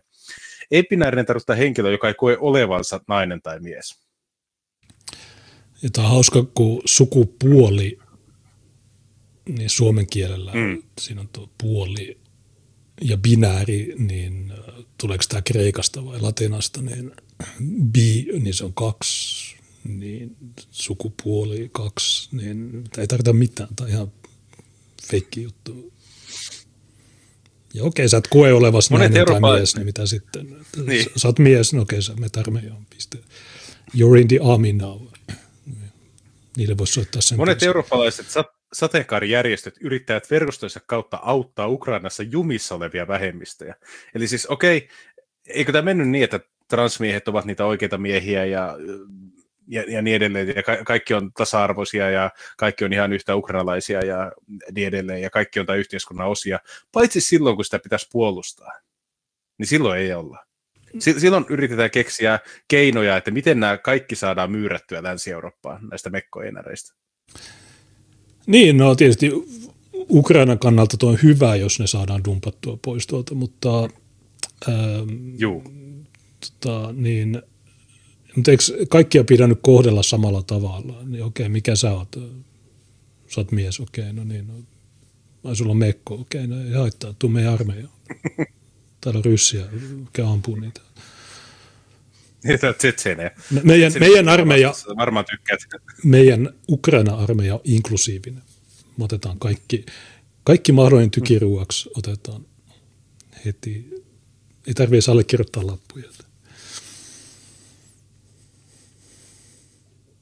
Saksan avustusjärjestö Alliance for Queer Emergency Aid for Ukraine on saanut yhteyden 40 transuun ja ei-binäärisen ihmiseen, jotka ovat evakuoinnin tarpeessa. Ihmisten henkilötiedot on luovutettu Saksan hallitukselle. Okei, okay. meillä, meillä on, meillä on Israel, Israel, joka ottaa ainoastaan sitten meillä on Saksa, joka ottaa ainoastaan transuja. Kummakin ottaa omia kansalaisia. ja Ranska ottaa vain äh, algerialaisia. Sä oot Ukraina algerialainen, okei, okay, tervetuloa. Refugees, uh, welcome. Valitettavasti tämänhetkinen tilanne Ukrainassa ei mahdollista hallituksen järjestämiä evakuointeja, Saksan ulkoministerin tiedottaja on sanonut. 24-vuotias transu Valeria Kolosova ei voi paeta Ukrainasta, koska hänen passissaan sukupuoleksi on merkitty mies. Se tarkoittaa, että hänen on jäätävä Ukrainaan taistelemaan, sillä kaikki 18-60-vuotiaat miehet on määrätty rekisteröitymään asepalvelukseen. Eikö nämä ole vinkunut, että naistenkin pitää osallistua armeijan juttuihin? Nyt se on. Ukraina on edelläkävijä ja heti, heti että, mikä ei koskaan kelpaa näille, tämä on vittu rasittavaa. Mä kannatan tota. Niin, ja jos sä mietit, että okei, tuota lähtee ruskeat ihmiset, tuota lähtee homot, tuota lähtee transut, tuota lähtee kommarit karkuun, niin se tekee Ukrainalle kyllä hyvää, ja olikarkikki pakenee maasta. Niin. Niin, tässä on niin hy- hyviäkin puolia tässä konfliktissa. Ja toisaalta mietin myös, että jos Suomessa tapahtuisi vastaava tilanne, jälleen kerran kuvitellaan tilanne, Iskander-ohjukset räpsähtelee Lappeenrantaan ja Helsinkiin, näin esimerkiksi, niin kyllä täältäkin lähtisi kaikki Suldan Ahmedit ja nämä ensimmäisten joukossa pois. Ne katsoivat, että okei, okei, nyt alkaa tuli polttaa persealla, mennään Ruotsiin. Mä oon nähnyt paljon Twitteristä kuvakaappauksia, joissa Ranskassa asuvat uusranskalaiset on ilmoittanut, että no en mä, en mä lähde minnekään Ukrainaan sotimaan, että mä lähden, mä lähden takaisin kotimaahan. Ja ne Twitterissä käyttää arabiankielistä sanaa, että bled, ja mä lähden takaisin sinne. Niin, mutta Yle on kertonut, että nämä on niitä oikeita maanpuolustajia, mutta heti kun niitä kysytään, että no okei, okay, tässä on, tässä on, olette hakemamme henkilö, osallistukaa tähän, niin äh, sitten sanotaan, että kun mä lähden, äh, mä lähden nyt takaisin Maliin, mä lähden takaisin Algeriaan. Niin, äh, joo, ei. Ja tämä ei mikään uusi juttu. Mä en muista, mikä toinen keissi oli. Niin se oli samantyyppinen haastattelu ennen sotaa, että no okei, jos Ranska alkaa sotia, niin tuuksa mukaan, niin sitten ei mä lähden pois. Kaik, käytännössä kaikki sanoo. Ja mähän tekstin sen videon silloin, että maanpuolustustahto on heiko, heikoilla Ranskassa. Se, mm. se itse asiassa samaan aikaan, kun Yle teki jutun, että maanpuolustustahto, mä en muista kummin päin se meni Suomessa, että oliko se heikompi vai vahvempi, mutta siinä oli semmoinen, okei, okay, mutta mennään eteenpäin. Kolosova pakeni sunnuntaina kotikaupungistaan Kiovasta Länsi-Ukrainassa sijaitsevaan Livin kaupunkiin. Hän haluaisi päästä rajan yli Puolaan, mutta on liian peloissaan yrittääkseen. Mutta jos jään Liviin, toivoa normaalista elämästä ei ole. En näe tulevaisuuteni Livissä tai tuhoutuneessa Kiovassa. Toivoni on vähissä, Kolosova kertoo Thomson Reutersin säätiölle tekstiviestissä. Okei, sun maa on sodassa useita kaupunkeja pommitetaan. Raketiheittimet ampuu Harkovan kaltaisiin kaupunkiin. Siviileitä on kuullut sadoittain. Monen omaisuus on menetetty. Monen ö, omaisuus, oma koti on jäänyt miehitysjoukkojen alle. Ja sitten sä itket, että mä en pysty elämään normaalia elämää täällä. Miltä musta tuntuu? No, okay, voi se... ei, voi, so, voi sua pientä. Okei, okay, kuulu sovua, äh, sä oot mies tai nainen tai ei-binääri. Me hyväksytään sut armeijaa. Me ei syrjitä sua. Me halutaan nimenomaan sut tänne. Miksi, miksi sä uhriudut? Hmm. Ukrainasta on painut yli miljoonaa ihmistä sen jälkeen, kun Venäjä aloitti hyökkäyksensä 24. helmikuuta. Suuressa pakenijoista on ollut naisia tai lapsia. ja tämäkin on, siis me, me tullaan palaamaan tähän aiheeseen enemmän mutta nythän tuli kalluppi, että Puolassa yli 90 prosenttia puolalaisista kannattaa ukrainalaisten pakolaisten maahanottoa. Yli 90 prosenttia. Ja Unkari ja monet näistä, jotka ovat olleet hyvin nuivia aiemmin turvapaikanhakijoita kohtaan, niin ne on todenneet, että joo, ilman muuta saa tulla. Ja ne on ollut naisia ja lapsia. Sitten on sellaisia maita, joilla on ollut vähän nihkeämpi suhtautuminen, niin kuin joku Ruotsi, joka alkuun totesi, että tällä kertaa Ruotsi ei voi ottaa tuota vastaavaa taakkaa kannettavakseen, niin kuin viime kerralla. Ja sitten oli myös tämä Daily Mailin juttu Briteistä, että brittihallinto jännitti sitä, että kuinka ukrainalaiset ukrainalaiset lapset voivat integroitua englantilaisen koulujärjestelmään, ja siinä oli kuva kolmesta mustasta tytöstä. varmaan huonosti tuommoiseen kouluun. Et, niin, se... Et se, on, se, on sille, se on sille hauska, että ne, jotka on perinteisesti suvakkeja, eli ne haluaa kaikki ruskeat katujengit omaan maahansa, niin ne on nyt ollut vähän nihkeitä, nihkeinä. Ja sitten ne Itä-Euroopan niin normaalit valtiot, jotka on normaalisti tosi nihkeitä maahanmuuttoa kohtaan, suhtautuu näihin tosi myötämielisesti. Ja miksi ei suhtautuisi? Ne on itsekin slaaveja, ne on valkoisia, ne on naisia ja lapsia, ne ei aiheuta ongelmaa. Ja ne muuttaa takaisin Ukrainaan jossakin vaiheessa. Niin, ja sitten ne on hyvän näköisiä, että ne nämä femakkotransut, mm. niin ne vihaa niitä. Ja mähän sanoin tämän silloin, kun oli se Ossi Tihosen juttu, ja, jonka Sami Leon Eerola äh, litteroi, niin siinä jaksossa mä sanoin, että länsimaita pyörittää transut, niin onko Sami Leon Eerola, jos katsot, niin onko mä väärässä, en. Ähm, niin se on totta. Mutta Ukraina, ei kun siis se Puola, niin mä oon tekstänyt joskus sen äh, Dominik Tartsinskin haastattelun Sky Newsilla, jossa se sanoi, että zero, nolla pakolaista. Mutta siinä samassa haastattelussa käsittääkseni, tai jos mä oikein muistan, niin se sanoi, että me otettiin kaksi miljoonaa ukrainalaista. Ja Puolassa ukrainalaista on iso työvoimareservi, niin Puola on täyttänyt kaikki, on ottanut enemmän pakolaisia kuin jopa Ruotsi. Niin, mutta no, tosiaan niin kuin sanoit, niin nämä on valkoisia, niin nämä länsimaat ei halua niitä, mutta tietysti Puolan naapurimaana, niin ne voi ottaa ne. Ei se, ei se ehkä sinänsä, sekin kieli on vähän samaa, että se olisi varmaan aika helppo sisäistää ja siellä ne voi tehdä jotain, ne voi maksaa veroja, no, niitä, me halutaan näitä. Tietysti ei pitäisi olla tämmöistä meininkiä, koska, mutta mutta joo, Puola on täyttänyt kansainväliset velvoitteet, Ruotsi, Britannia ja kaikki nämä, niin ei. Niin. Mutta tuo oli hyvä pointti, mitä sanoit, että siellä on mitä pari miljoonaa ukrainalaista. Että ei Euroopan unioni laske niitä niin kuin semmoiseksi joukoksi, jolla voi mitään kiintiöitä täyttää, vaan se niiden taakajakomekanismi perustuu pelkästään ruskeaan kiintiöön. Että niitä lähtökohtaisesti ärsyttää se, että jossakin maassa on liikaa valkoisia. Siinä on pakko saada sotkettua vähän väriä pintaa. Niin ja mä luulen, että kaikki ne uutiset, että Puolan rajavartiosto ei päästä mustia tai ei päästä jotain, niin se on enemmän ollut siinä, että hei anteeksi, mutta sä oot mies, niin me ei voida ottaa sua.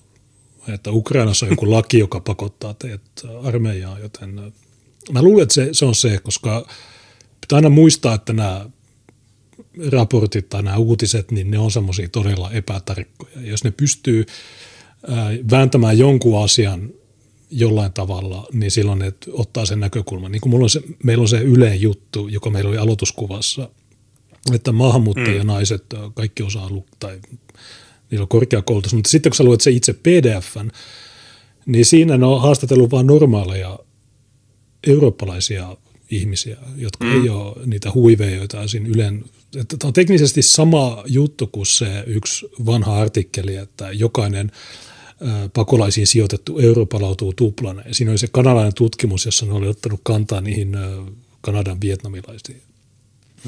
Ja sitten Suomessa joo, esitet, Yle esitti sen, että joo, ottakaa kaikki syyrialaiset, mm. ainoa irakilaiset, no ottakaa nekin, ottakaa kaikki. Niin, äh, niin sama juttu tämän Puolan jutun kanssa, että joo, ei päästetä mustia, niin on ne päässyt jotenkin, koska miksi, miten Ranskassa 30 prosenttia Ukrainasta otet, otetuista pakolaisista on algerialaisia tai muita mm. Afrik, pohjois- tai, äh, etelä, tai siis keski-afrikkalaisia. Mm.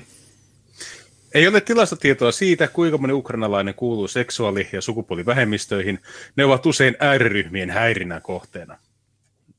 Voi ei. Ne samat ääriryhmät, joita te hehkutatte nyt suvakit. Ah, tässä on Asova, aina on mustaari, aina on hakaristi, aina on silti, no, Eikö tämä, tämä on hyvä tämä kaksoiskieli, että samaan aikaan nämä ääriryhmät, niin nämä pelastaa Ukraina, mutta samalla ne,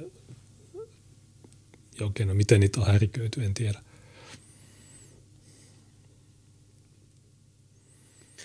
Mutta johonkin avata tuo, koska Helsingin Sanomallahan teki Asovista jutun. Me mennään myöhemmin sinne. Se, se on aika hauska, kun Helsingin Sanomat joutuu olemaan, joutuu olemaan sen puolella, mutta kuitenkin pitää vähän sanoa, että mm, no on se vähän, vähän erikoinen, erikoinen porukka.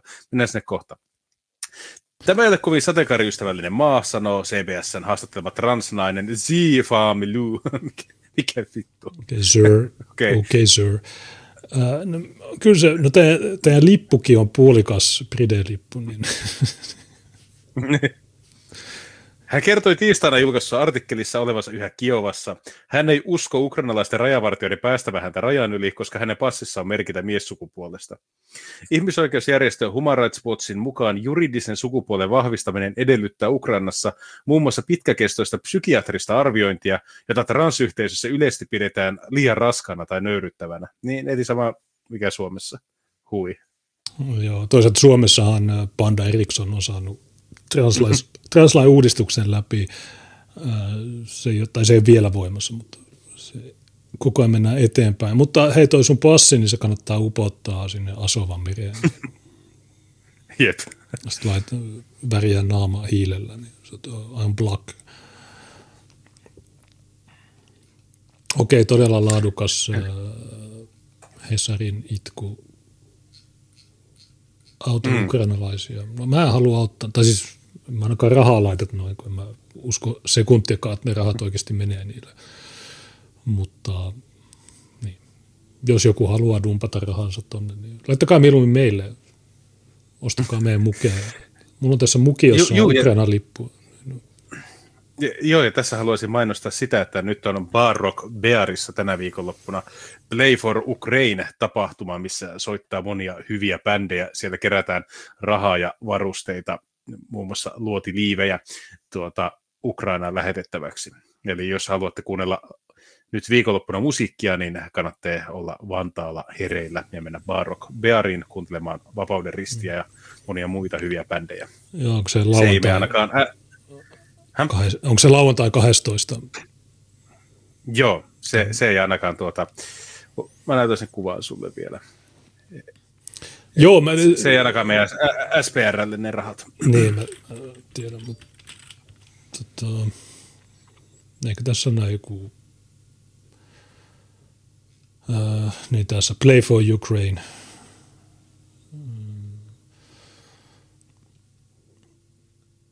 liput 15 euroa. Ähm, lipputoloilla tuetaan Ukrainan puolustusta.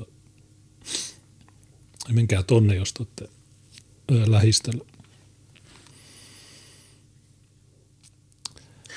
Sitten tuota, seuraava Hesarin juttu, joka on meidän erään suosikkitoimittajamme käsistä, Essi Sutinen. Ja otsikko on Russofobialla ei voiteta sotia. nyt, nyt muistutetaan, että ei, saa, ei saa nyt mennä liian vihaiseksi kuitenkaan nämä kannautot. Joo, niin tässä on äh, venäläistaustaisten syrjintä on ikiaikainen sallitun rasismisarike Suomessa. Vielä viime viikolla rasismi ei kohdistunut valkoisiin. Niin miten tämä on nyt mukamassa sallittua rasismia? Ei se ole rasismia. Tai siis myös presidentti Niinistön suosima lausahdus on pohjimmiltaan kyseenalainen, kirjoittaa ulkomaan toimittaja Essi Sutinen. Sodan mielettömyys järkyttää meitä kaikkia. Ukrainalaisia, suomalaisia, venäläisiä, se välillä unohtuu. Optikoliike ilmoittaa, ettei se palvele enää venäläisiä asiakkaita. Yleen venäjänkielisten uutisten tekijät saavat törkypostia. Sairaanhoitajana työskentelevä tuttavani löytää ulko edestä ulosteita. Venäläistaustaisiin kohdistuva syrjintä on ikiaikainen sallittu rasismin saarke Suomessa.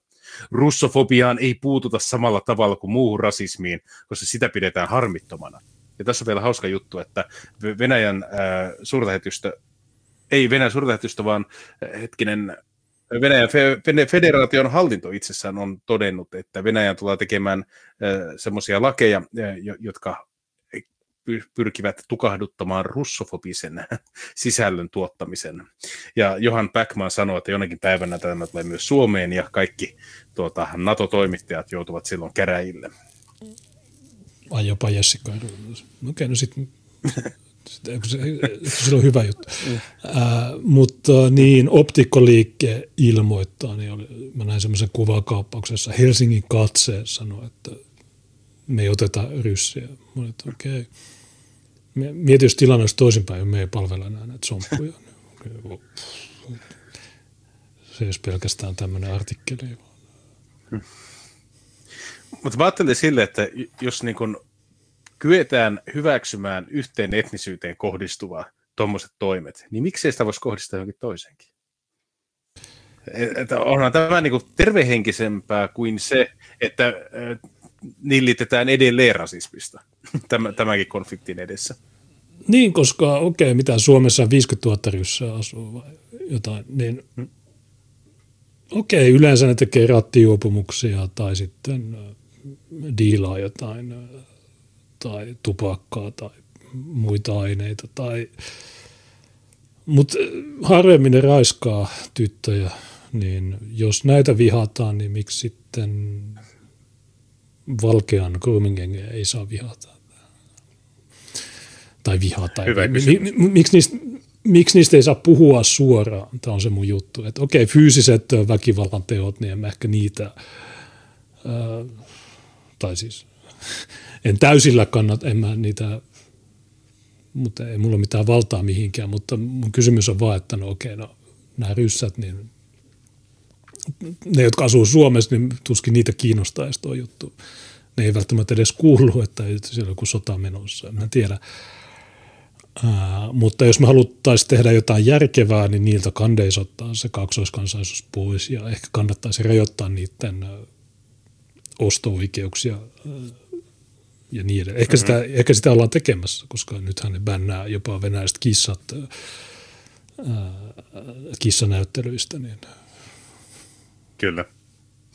Sodan syttyminen on lisännyt bensaa liekkeihin.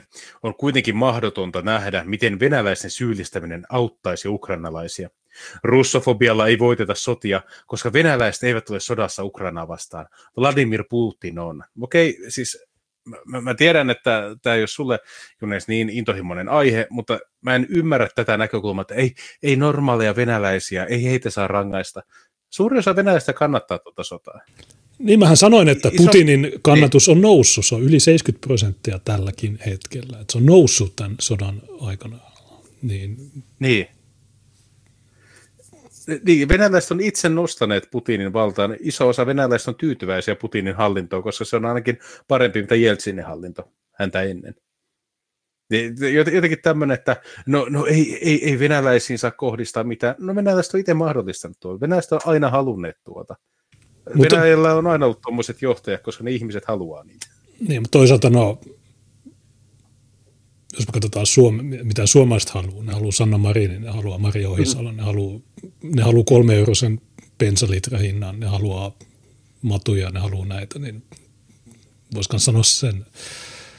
Tai ihan niin kuin, sanotaan, että matut niin, raiskas. Me, no suomalaiset haluaa, että mutta, tyttöjä raiskataan valkeassa. Jos mä sanon niin, tämän, niin se ömää. Mehän, syytet, mehän syytetään aina monokulttuurissa, että näin ihmiset äänestää. Mm. Tämä on, tämä suomalaisten oma äänestystuloksen niin. aikaansaannosta nämä jutut. Niin. No pitäisikö, no, jos Irakissa asuu suomalaisia, niin pitäisikö irakilaisten hakata ne, että miksi vitusti päästätte näitä, meidän maine on menetetty. Irak on ihan siisti maa, mutta te vittu päästätte kaikkea roskasakkia ja sitten koko ajan otsikoissa on, että joku irakilainen räiskas. Mm. En mä tiedä, tämmöisiä Suomen venäläiset ovat joutuneet pitkään kantamaan harteillaan autoritäärisen itänaapurimme poliittista taakkaa. Heidän on aina oltava valmiita ottamaan kantaa Putinia vastaan tai hänen puolestaan. Moni unohtaisi politiikan mielten kokonaan. Propaganda leviää vääjäämättä rajojen yli myös Suomen venäläisyhteisöihin. Perhe- ja ystävyyssuhteet joutuvat koetukselle, kun käydään kiivasta keskustelua sodan oikeutuksesta ja siitä, kenen syytä hyökkäys on. Voi olla, että Venäjällä ei ole pian ehkä yhtäkään riippumatonta mediaa, koska valtion sensuuriviranomainen äh, Roskomnadzor on ajanut tahtaalle lopukin niistä. Tämä johti liberaali radiokanavan Eho Moskvin toiminnan lopettamiseen tällä viikolla. No. Kun sananvapaus toisaalla kavenee, ei meidän pidä väärinkäyttää omaamme solvaamalla ihmisiä.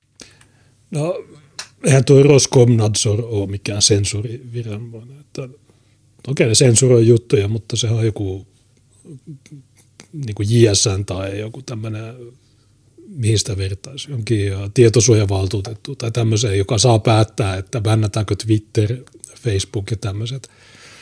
Mutta samaan aikaan EU on bännännyt RT ja jopa Telegram on sulkenut niiden kanavan. Niin mun mielestä se on, se on huono päätös, koska mun mielestä se on hyviä juttuja. Niin tämä itku siitä, että ja perheet on hajonnut. No niin Suomessakin, kun oli tämä koronasekoilu, joka muuten on loppunut, niin oli, että onko sulla kolme piikkiä, no ai ei ole, okei, mä poistan sut testamentista ja jos me nähdään, niin mä hakkaan sut, äh, vitu ruttaa ja niin edelleen. Niin, mm. niin, äh, mutta tavallaan Suomen venäläiset ovat joutuneet sitä ja tätä. Onko koskaan analysoitu, että mitä nämä Suomen venäläiset äänestää, koska mehän tiedetään, Hollannista tai Saksasta, että niissä maassa asuvat turkkilaiset, niin me ollaan käyty tämä joskus läpi, niin Saksassa turkkilaiset äänestää vihreitä tai muita Full HD-suvakkeja, mutta silloin kun on niiden oman kotimaan vaalit, niin silloin äänestää Erdogania. Niin Kyllä. onko niitä Saksan turkkilaisia syytetty, että te äänestätte Erdogania ja siksi te olette huonoja ja No ei uskalleta, ei, koska ei uskalleta. ne, on ruskeita ja ne, on väki, ne lyö sua takaisin, jos mm. sanot niille jotain ja ne puukottaa sut, niin ne tekee susta seksioria. Niin väkivalta aina toimii. No, Suomen venäläiset, niin ilmeisesti ne ei, mä tiedän.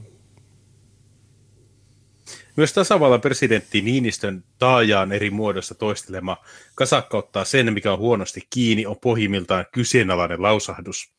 Mietelmää pidetään jonkunlaisena kansanviisautena siitä, miten Venäjään pitäisi suhtautua valtiona. Niinistö viljely metaforaa kansainvälisissäkin medioissa, muun muassa New York Timesissa helmikuussa. Onko se oikeasti Samalla sanonut? se leikki... Onko se oikeasti sanonut tuonne? on, on. Kaikki, mikä ei pultattu kiinni, niin vitu ryssät. Okei, okay, be, okay, based Niinistö. Samalla se leikkii kuluneella stereotypialla, ikään kuin pihistäminen olisi osa slaavilaisuuden ydintä. Varastaminen onkin yksi yleisimpiä venäläisiin liitettyjä kielteisiä mielikuvia. No okei, okay. jos mä otan tämän viikon käräjäoikeuslistan. Tyrkia Vyörkaus, Dimitri, niin onko se kieltä? No, eikö se, ei se ollutkaan venäläinen. Niin, en se polttaa vaan niitä stadioneita, mutta kuuden euron päiväsakoilla. Mutta äh, niin, niin tota, mutta se vaan, se on näin, että se latvialaiset äh, asuntomurtoliikat, 36 prosenttia Suomessa, niin okei, no, ne tekee sitä. Älkää päästäkö niitä tänne, niin silloin ei tarvitse kärsiä. Jos sulla olisi semmoinen äh, rajavalvonta ja maahanmuuttopolitiikka niin kuin Eila Kännyllä, niin siihen aikaan ne ulkomaalaiset, jotka päästettiin maahan, niin ne oli tarkistettu. Ne katsottiin, että okei, no tämä – tämä, tämä tyyppi voidaan päästä maahan. Se tuskin aiheuttaa mitään ongelmia. Mutta nyt sä päästät kaikki, niin totta kai mm. sinne mukana tulee tota, selvä juttu. Tiukka maahanmuuttopolitiikka on se, joka, mikä, mikä vähentää rasismia itse asiassa. Kyllä. Ja siis semmoinen huomio tähän, että kasakka vie kaiken, mikä ei pultattu kiinni, niin tuohon perustuu isovihan aikaiseen mu- muistelmoon. Eli silloin, kun Suomi oli pitkään Venäjä, venäläisvallan alla suoran pohjansodan aikana, ja tuota, tuhansia suomalaisia kuoli, kymmenen tuhansia raiskattiin, si- ihmisiä siirrettiin tuota, orjamarkkinoille. Se oli suomalaisille erittäin, erittäin huonoa aikakautta. Sitä voi sanoa, että se on ollut käytännössä niin kuin kansanmurhan yritys, se oli niin röyhkeä, röyhkeä ja brutaali miehityshallinto, niin sitä pääosin piettiin yllä tämmöisten liikkuvien kasakkajoukkojen toimesta, ja kasakat menivät kylästä kylään ja kaupungista kaupungiin, ja repivät kaiken irti, mitä vaan lähti, ja kiduttivat ihmisiä siihen pisteeseen, että ne paljasti lopukin tavarat, mitä niillä vielä oli. Niin s- sitten tämä on niin kuin Suomen kontekstissa käytetty, että kasakka vie kaiken, koska suomalaiset pelkäs kasakoita, koska kasakoita käytettiin nimenomaan siviiliväestön terrorisointiin Venäjän armeijan toimesta. Ja nyt täällä tulee tämä toimittajan. Sitä paitsi kasakoita on tunnetusti ollut nyky-Venäjän rajojen ulkopuolellakin, myös Ukrainassa. Tämmöinen no, itse asiassa, Ukrainassa niitä oikeita kasakoita. Joo, okei, okay, hieno, hieno juttu, mutta siis Suomen, Suomen kontekstissa sillä viitataan nimenomaan tuohon. Eli Venäjän, keisarillisen Venäjän käyttämään niin terrori, terrorijoukkoihin, joiden uhriksi suomalaiset joutuivat. Niitä, jos sanotaan, että okei, okay, viikingit, niin ne ei ollut kauhean mukavia Britteen saarilla tai näissä. Niin, Ahaa, eli sä lietsut vihaa. No, negatiivinen stereotypia. Jos, jos kaikki historialliset faktat on negatiivisia stereotypioita, niin silloin pitää vaan hyväksyä negatiiviset stereotypiot. Miksi kaikki pitää ottaa niin kirjaimellisesti, joku voisi kysyä. Siksi, koska kielenkäyttö ei ole viatonta ja vaaratonta. Vaarallinen kielenkäyttö. Sen avulla luokittelemme asioita, rakennamme todellisuutta, jossa elämme. Emme voi kuvitella pois kielenkäytön haitallisia sivuvaikutuksia kiistänne vähäpätöisinä. Russofobia on valjastettu Kremlin disinformaatiokampanja aseeksi. Venäläiset poliitikot ovat kauan puhuneet venäläisvastaisista pakotteista. Valtioneuvoston teettämässä raportissa Govorit Moskva, Moskova puhuu, todetaan, että Kremlinin strategiseen viestintään kuuluu olennaisesti loukattuna olemisen ja petetyksi tulemisen kokemus. Tämä on tullut selväksi myös Ukrainan sodan käänteissä. Niin, no, tämä on hyvä tämäkin, että sama juttu kuin oligarkit, niin aina disinformaatio on aina Venäjällä. Että meillä, meillä kaikki jutut on täysin, täysin niin kuin, meillä, on vapaa, meillä on vapaa ja riippumaton media. Niin, tosi vapaa. Kun ei ole vihapuhetta. niin. Kato, kato, missä tilanteessa meikä on. Että, että vapaa journalismi tässä maassa on lennän putkaan. Niin, tämä se, se, se, niin, se oli hauska, se, se oli hauska, me katsottiin alussa se video, missä oli se ää, älä vihaa venäläisiä, niin siinäkin todettiin, että ne vihapuhe ei kuulu sananvapauteen. Että venäläisetkin on, niinku, ne on ihan niin kuin, hei bro, me ollaan niin kuin, epic handshake niin kuin Venäjä ja sitten tämmöinen juutalainen käsilännestä. Ja... Niin, no, mutta se tietysti oli Unescon kampanja. Mm. Mutta voihan sitä Mutta samalla tavalla sä voisit sanoa, että Suomessa kaikki nämä suokki-kampanjat niin on disinformaatioita, mitä ne oikeasti onkin. Um, mutta mä otan lyhyen tauon, jos... Joo, pidetään molemmat pieni tauko. Okei. Okay. We'll be back. Yes.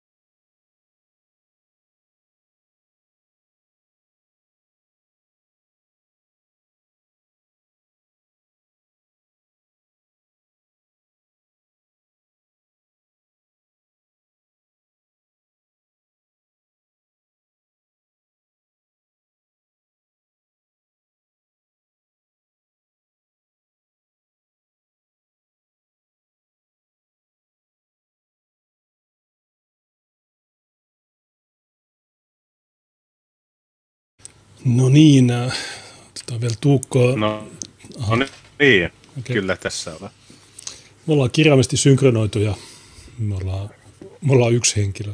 Mm. Ää, äh, niin, niin tosiaan, joo, tuli vaan mieleen tuossa, että niin tämä, okei, okay, nyt suvakeilla on tämä ryssäfobia juttu, niin tavallaan niin joo, joskus aikanaan niin me oltiin, että no okei, nyt voidaan hyödyntää suvakkien juttua, mutta kun suvakkien nämä kampanjat on niin semmoisia niin sanotusti volatiileja, että, että okei, yksi viikko, niin sun pitää vihata niitä, joilla on neljä boosteria, ja sitten nyt tällä viikolla sun pitää vetää ryssiä.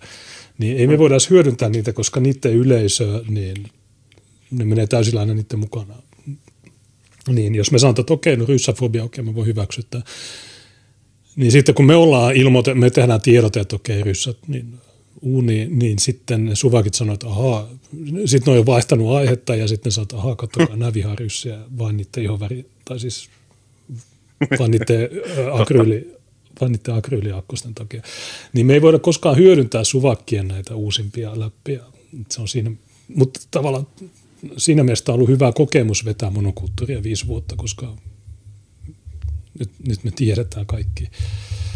Mä tiedän, että mitään viiden vuoden päästä, niin saadaanko me vielä enemmän infoa, että kuinka toivoton tämä tilanne on. Että... Joo, ja sitten siis siitähän huomaa sen, että tämähän on pääosin, miten ne keksii noita juttuja, että okei, okay, me oltiin viikko sitten, me oltiin Black Lives Matter ja transuoikeudet, ja nyt me ollaan Ukraina, niin se kertoo osaltaan siitä, että ne on niin kuin aina samat ihmiset, joille tulee se trendi.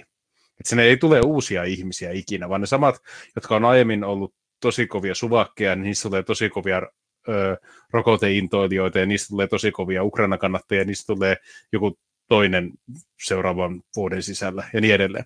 Mutta se, mikä se on ratkaisevaa, että jos sä ajattelit, että että hetkinen, että ehkä me voidaan jostakin ajatuksesta olla samaa mieltä, niin ne eivät ikinä näe sitä ajatuksena, vaan se näkee, he näkevät sen niin kuin kollektiivisen tahdon osoituksena jos ne kaikki, jos niin kun suvakit päättäisi porukalla, että kaikki hyvät ihmiset ja seksikkäät ihmiset ja haluttavat ihmiset ja menestyvät ihmiset, niin tästä lähtien käyttää housuja paitoina. Ne kaikki käyttäisi housuja sen jälkeen paitoina.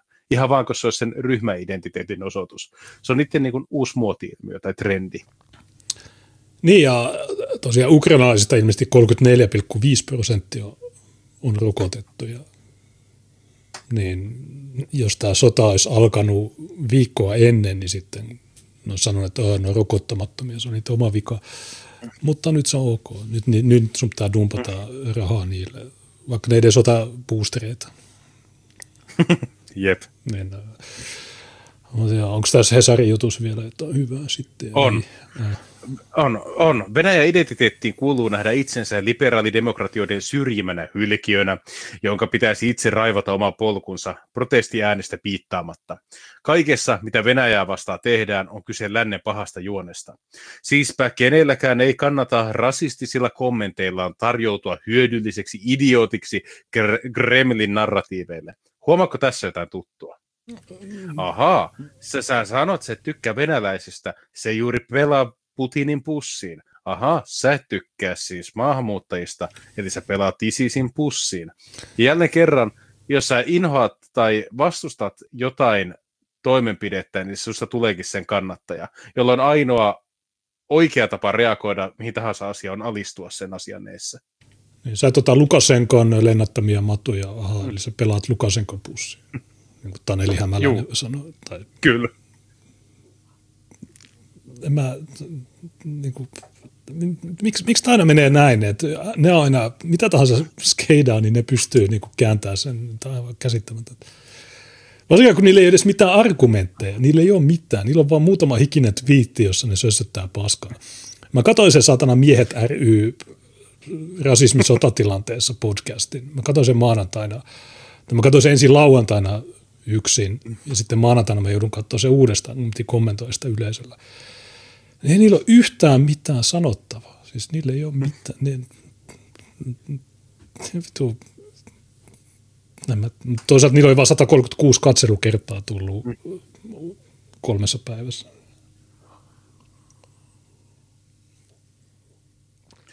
Niin, mutta siis jotenkin tämä asetelma on vaan niin hauska, että tuota, jos jotain jos vastustat jotain, niin todellisuudessa kannatat sitä.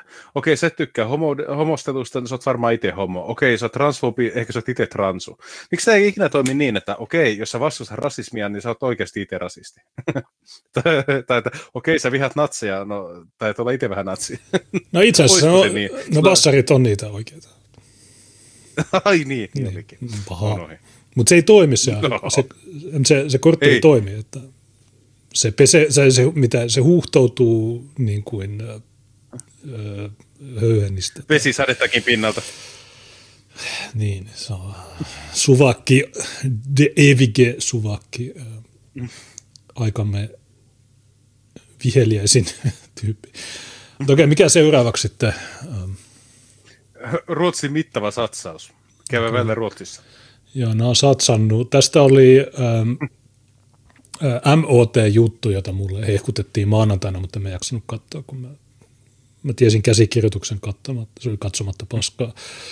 Ää, niin joo, kuusi vuotta sitten niin ää, PT Media julkaisi sen poliisin Utsatte Romrad, missä kerrottiin, että 55 ongelmalähiötä.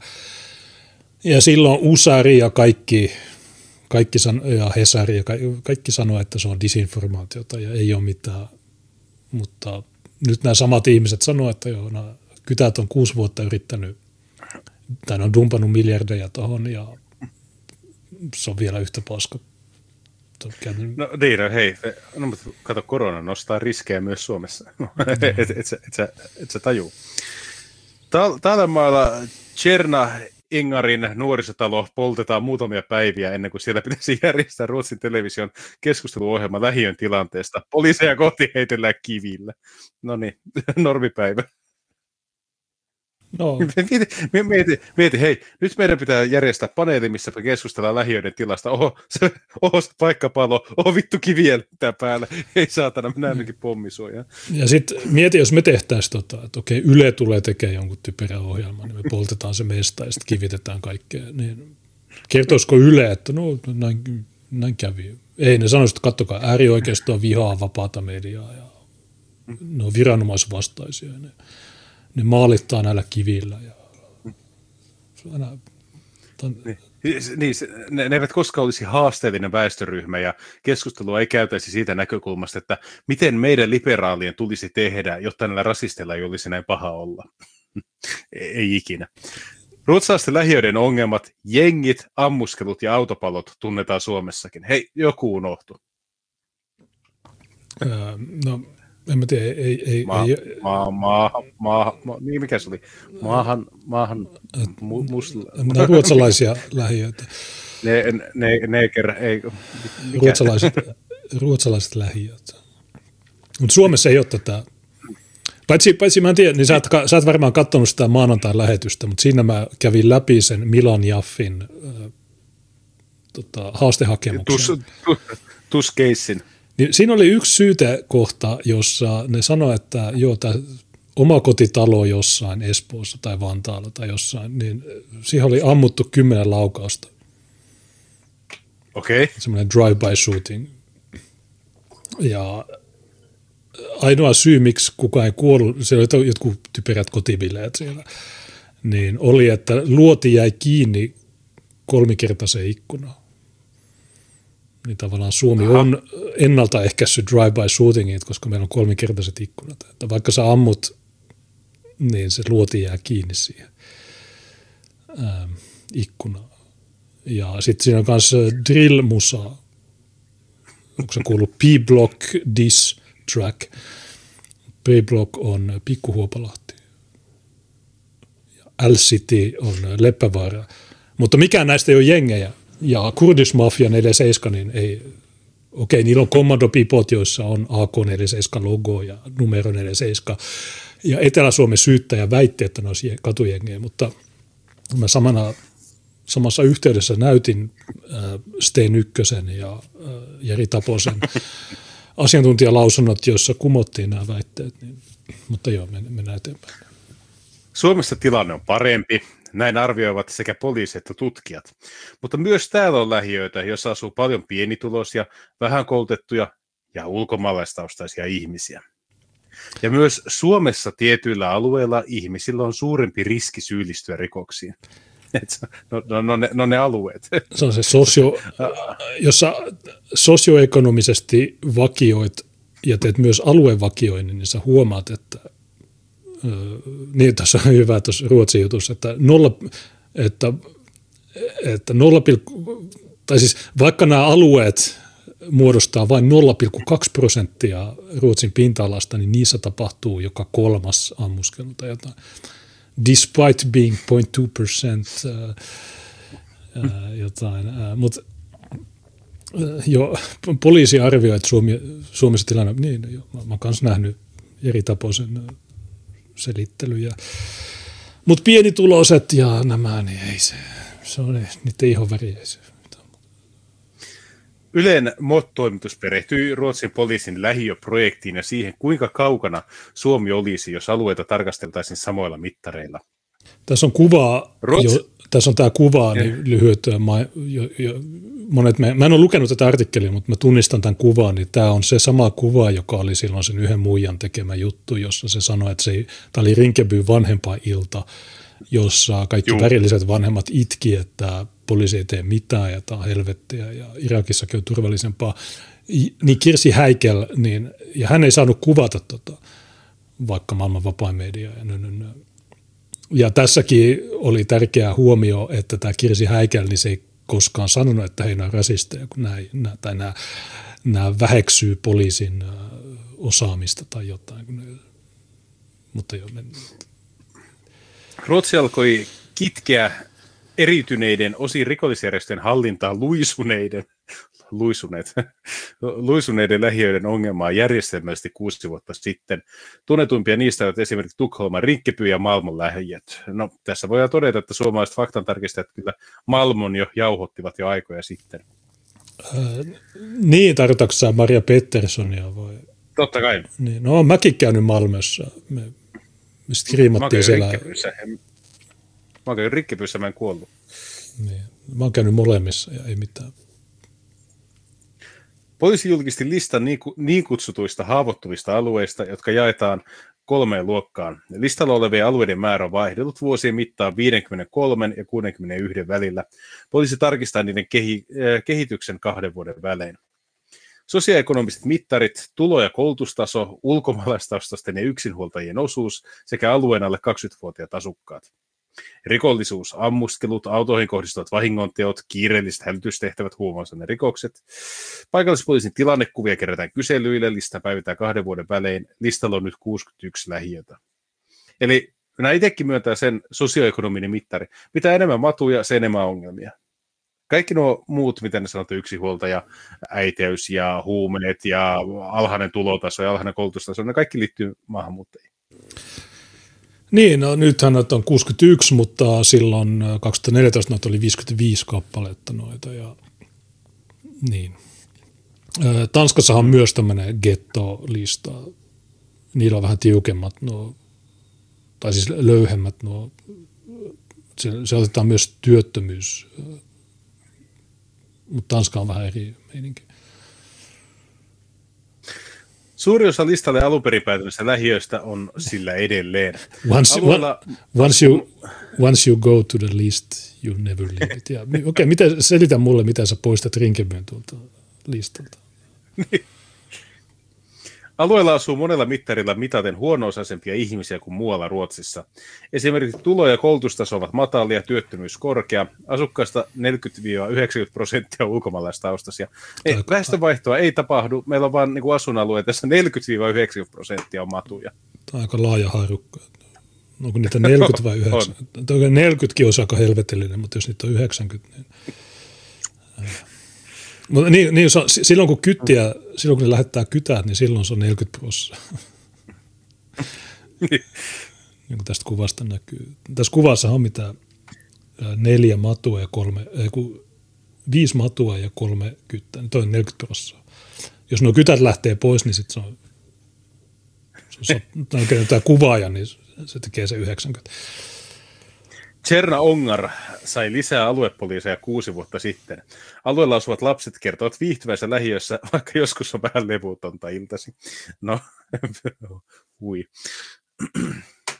Poliisin äh, listalle alue päätyvät sen vuoksi, että niiden rikollisuustilanne on huolestuttava.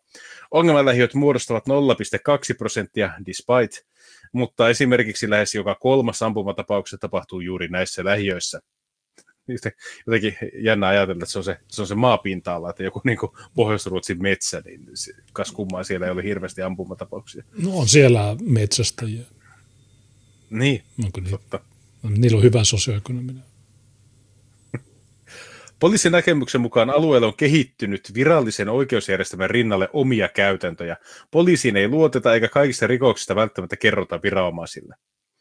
Tuoremmissa analyysissä alueiden kehityksestä todetaan, että vaikka monissa lähiöissä poliisin kohdistettu aggressio ja ilkivalta on vähentynyt, osa tästä johtuu siitä, että näin rikolliset järjestävät itselleen työrauhaa.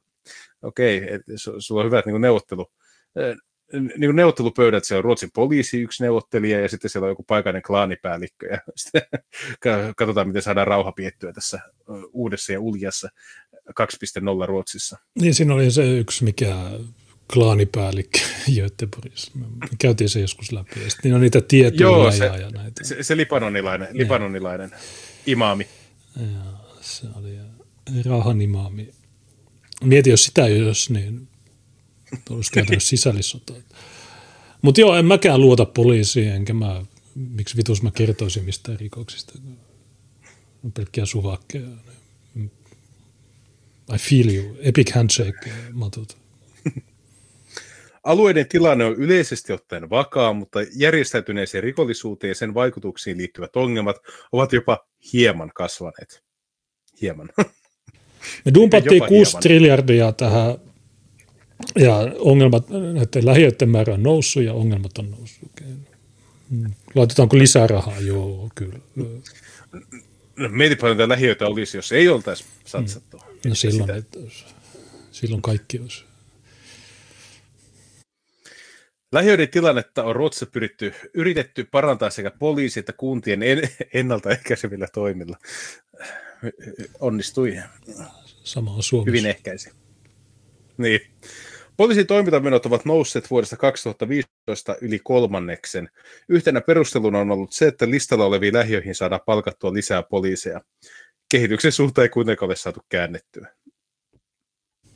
Oliko hyvä läppä Ranskasta edelleen, missä Berliinissä on turkkilainen poliisi, joka on mm. myös räppäri. Ja sen biiseissä on havaittu antisemitismia. Sä voit kuvitella, mitä se vetää. Ja tämä kyttä on ollut vastuussa synagogien puolustamisesta, tai siis turvaamisesta. Okei. Okay. Ei, ei siinä mitään, mutta hauskaa, että räppärikin palkataan kytäksi. No, toisaalta Suomessakin on sitten ykkönen. Sille ei vielä haalareita, mutta se toimii neuvonantajana. Ruotsin valtiotalouden tarkastusvirasto teki poliisin lähiöohjelman vaikuttavuudesta raportin vuonna 2020. Sen johtopäätös oli, että poliisin työ ei ole ollut täysin tarkoituksenmukaista. Ei täysin. Me, meilläkin Suomessa Edes... on valtiotalouden tarkastusvirasto. Nekin tekee hyvää työtä edes sitä, onko ö, myöhennetty lisä, lisärahoitus todella kohdistunut ongelma-alueelle, ei pystytty varmentamaan. Tarkastusvirasto kritisoi myös tapaa, jolla poliisi arvioi rikollisuuden järjestäytyneisyyttä ja ongelmien vakavuutta alueella. Tietoa kerätään paikallispoliisilta kyselyillä. Pohjoisin riskialue Tjerna Engar, mikä Borlengen kunnassa on ollut listalla alusta asti. Viime vuoden lopulla Borlengen poliisi joutui toteamaan, että sen toimet yhdessä kunnan ja järjestöjen kanssa eivät ole riittäneet oikaisemaan huonoa kehitystä. Tää... Aika, vähän voimme te- aika vähän voimme tehdä köyhyydelle, ahtaille asumisoloille tai sille, että nuoret eivät jatka opiskeluja peruskoulun jälkeen, sanoi aluepoliisi Erik Gaattu. Vain puolet alueen nuorista jatkaa opintoja peruskoulun jälkeen. Joo, no tämä Tjerda Ängar, niin, eikö se sano tätä pikku Mogadissuksi tai joksikin, niin Mä muistan edelleen ranskaista mediasta, että siellä oli jotain vaihtareita tuolla ja ne lähti pois. Ei ne uskaltanut enää olla tuolla. Mietin, oot Erasmussa, tuut jostain Keski-Euroopasta. Joo, mä menen Ruotsiin ja sitten sä joudut tonne. Niin se on vähän... Mä katson nopeasti, että siellä on, ta- ta- tarkistan tuot, missä tuo on. Ta- täällä maa, okei. Okay. No se on aika lähellä Tukholmaa No. käsittääkseni. Borhe, on 43 000 ihmistä. Ja tuota, joo, sitä kutsutaan pikkumukadissuksi. Ahaa, mä tiedän aina kaiken. Mun pitäisi tehdä juttuja. Öö, sie, ky- siellä on Ruotsin toiseksi korkea rikollisuusaste. Emme, emme tiedä, mistä se johtuu. No se on se sosioekonominen. se, se on se rakenteellinen, se johtuu siitä. Ja sitten niin, VTVhän sanoi, että ne rahat oli öö, mitä, my, mik- mikä se oli, myöhästynyt, tai mikä vittu se oli, myöhennetty lisärahoitus, niin onko se oikeasti kohdistunut näille, vai onko ne rahat käytetty johonkin muuhun? Jos ne olisi käytetty Öö, tähän. Niin se- on, to, se on totta, mutta täällä vielä katson, että 2018 haastattelussa poliisikomissaari oli todennut, että aluees- alueen asukkaista 90 on syntynyt ulkomailla, öö, ja vaikka virallisesti alueella asuu 3500 ihmistä, niin hän arvioi, että todellinen asukasluku on 10 000. ja kuulemma uskonnolliset klaanit pitävät valtaa alueella. Hieno paikka. No siellä on vähän ahdasta, mutta jos ne rahat kohdennettaisiin oikein, eli jokaiselle gangsterille annettaisiin mm. 10 100 000 euroa, niin ehkä ne ei niin paljon ammuskelisi. ja siis mietin, sulla on Ruotsi vakain niin kuin toisen maailmansodan jälkeinen rikkain eurooppalainen yhteiskunta, kaikista pienimmät tuloerot, kaikista pienimmät niin kuin, osaamiserot koulujen välillä, yhteiskuntaluokkien lähes täydellinen sulautuminen, hyvä meritokraattinen järjestelmä. Ja sitten joku sai sen ajatuksen, tai jotkut sai sen ajatuksen, että ilman tämmöistä somalilähiötä niin me emme menesty. Niin, äh, mikä, mikä se muija, nimi? I- Ingrid Karkvist, niin sehän oli TDS tai Striker Mikeissa ja kertoi tästä monta vuotta sitten, että miten vuonna 1975 tämä tapahtui, niin siinä oli semmoinen ilmeisesti kokoomuksen neuvonantaja David Schwartz, joka sanoi, että hei, Ruot- Ruotsalaismies. väriä katukuvaa nyt. Ja mitä tässä on, että aluepoliisi Vesa Jauhiainen Turusta sanoi, että meillä ei ole sellaista vastakkainasettelua kuin Ruotsissa. Tämä Vesa Jauhiainen muistaakseni on se kaljutyyppi Varissuolta. Ja, mutta niin, mutta okei, Vesa Jauhiainen, voidaanko palata tähän aiheeseen 10, 20 vuoden päästä? Niin kerro meille, miten, miten se sun työ toimii.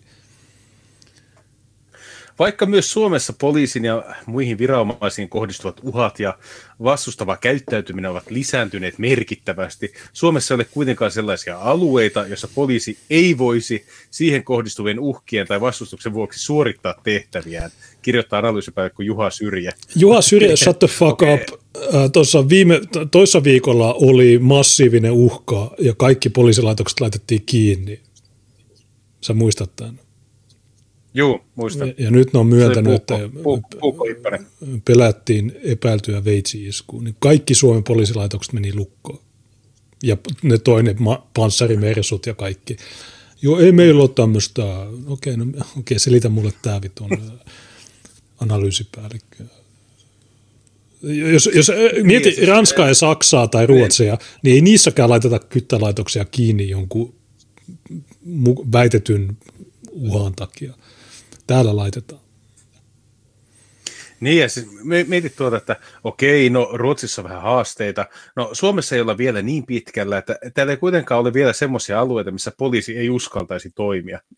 Aika pienet, pienet on niin vaatimustasot silleen, että Ne- asiat on hyvin silloin, jos poliisi uskaltaa ilman panssarivaunua mennä johonkin. Ne lähiöön. vittu laittoi kaikki poliisilaitokset lukkoon ja ne palkkasi vartioita sinne. Sekuritas Joo. suojasi Suomen poliisia. Ja se jotain vitun panssarimersuja. Joo, mm. tämmöinen uhka. Niin. Syrjän mukaan koronapandemian heijastusvaikutuksilla, kuten harrastusten loppumisella ja etäkoululla on pitkäkestoisia seurauksia. Haitat voivat olla kohtalokkaita ja pitkäkestoisia, erityisesti herkässä elämänvaiheessa oleviin nuoriin. Ää, si- silloin kun ne pilas Ruotsin, niin ei ollut koronaa. Oli, oli. 70-luvulta alkoi korona. No. Niin, no koronaviruksia on aina ollut tietysti, että kaikki flunssathan ö, luokitellaan koronaviridae ryhmään, joten okei, okay, aina ollut korona. Mutta ei ollut COVID-19, tai, niin ehkä, niin, eh, ja silloin sitä ei sanottu pandemiaksi silloin 70-luvulla. Niin. Poliisihallituksen mukaan rikollisryhmien vaikutusvalta ja jengiytyminen ovat Suomessakin kasvaneet. Samaan aikaan poliisin näkyvä läsnäolo ja ennaltaehkäisy toiminta ovat vähentyneet. Aha. Eikö tätä ennaltaehkäisyä niin ole toitotettu kaikkialla? Nyt se on sitten vähentynyt. No en mä tiedä, onko, onko Tapona nyt vähentänyt twiittejä.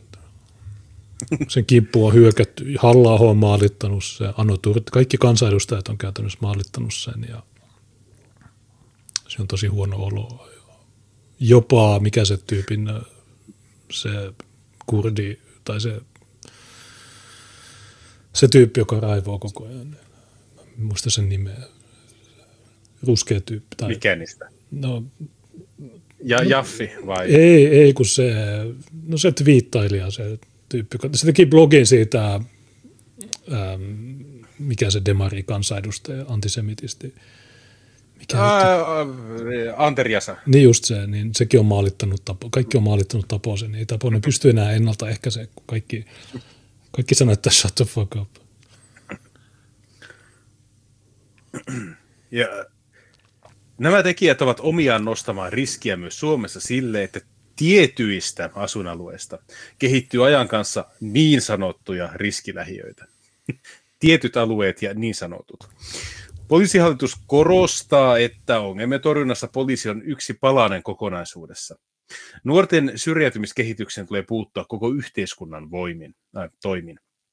Tämä on tietysti totta, että poliisi on vain yksi osa tätä yhteiskuntaa. Että jos sun yhteiskunta on terve, niin ei silloin poliisin mm. tarvitse tulla mikromanageroimaan jokaista vanhempain kokousta tai niin edelleen. Mutta kun meidän yhteiskunnat ei ole terveitä, mistä tämä johtuu? No, tämä johtuu muun muassa maahanmuutosta, mutta myös monista ää, mm. muista kulttuurillisista ää, seikoista, joita tänne ajetaan, niin miksi me ei koskaan puhuta näistä. Tai no, nämä, nämä aina väittää, että me ei puhuta juurisyistä, mutta itse asiassa kun me puhutaan niistä, niin ne, ne haluaa vajentaa meitä.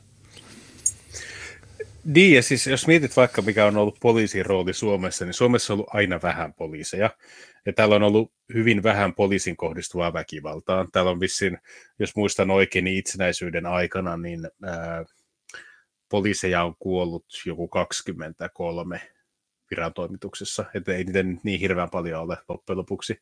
Niin täällä on ollut pitkälti niin kuin se tuttu ja turvallinen poliisi pienissä kylissä, pienissä kaupungeissa, ja niiden poliisien lapset on ollut samoissa, koul- samoissa peruskouluissa, missä tuota, muidenkin perheiden lapset ja niin edelleen. Ja välit on yleensä olleet ihan asialliset. Ei ole ollut tarvetta kyykyttää tai mitään muutakaan. Mutta sitten tämä kahtijako niin kuin poliisin ja tavallisen tallejen välillä, niin se on syntynyt tämän maahanmuuton monikulttuurisuuden aikakautena, vihapuheen aikakautena. No ehkä, ehkä vähän ennenkin, mutta, mutta erityisesti tämän, kun sä muistat 2015, kuinka paljon ne valehteli meille, että ei ole mitään totta rasisteja ja näin. Ja sitten pari vuotta myöhemmin ne että no actually, äh, kyllä no rasistit oli oikea, tai ne ei sanonut, että rasistit oli oikeassa, mutta ne sanoivat, että no silloin oli haasteita.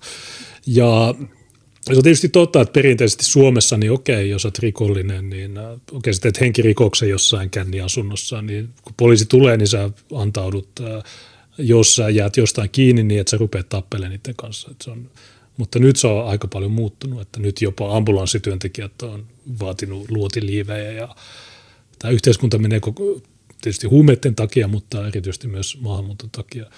Tässä on kuva Wally Hasista ja tämä on Puhoksen osteria. Mä en tiedä. Se puretti. M- mitä? Joo, puhossahan on purettu nyt. Ah, okei. Okay. Aha, eli... No niin, nyt, nyt ongelma on poistunut, kun ne rakenteet lähti.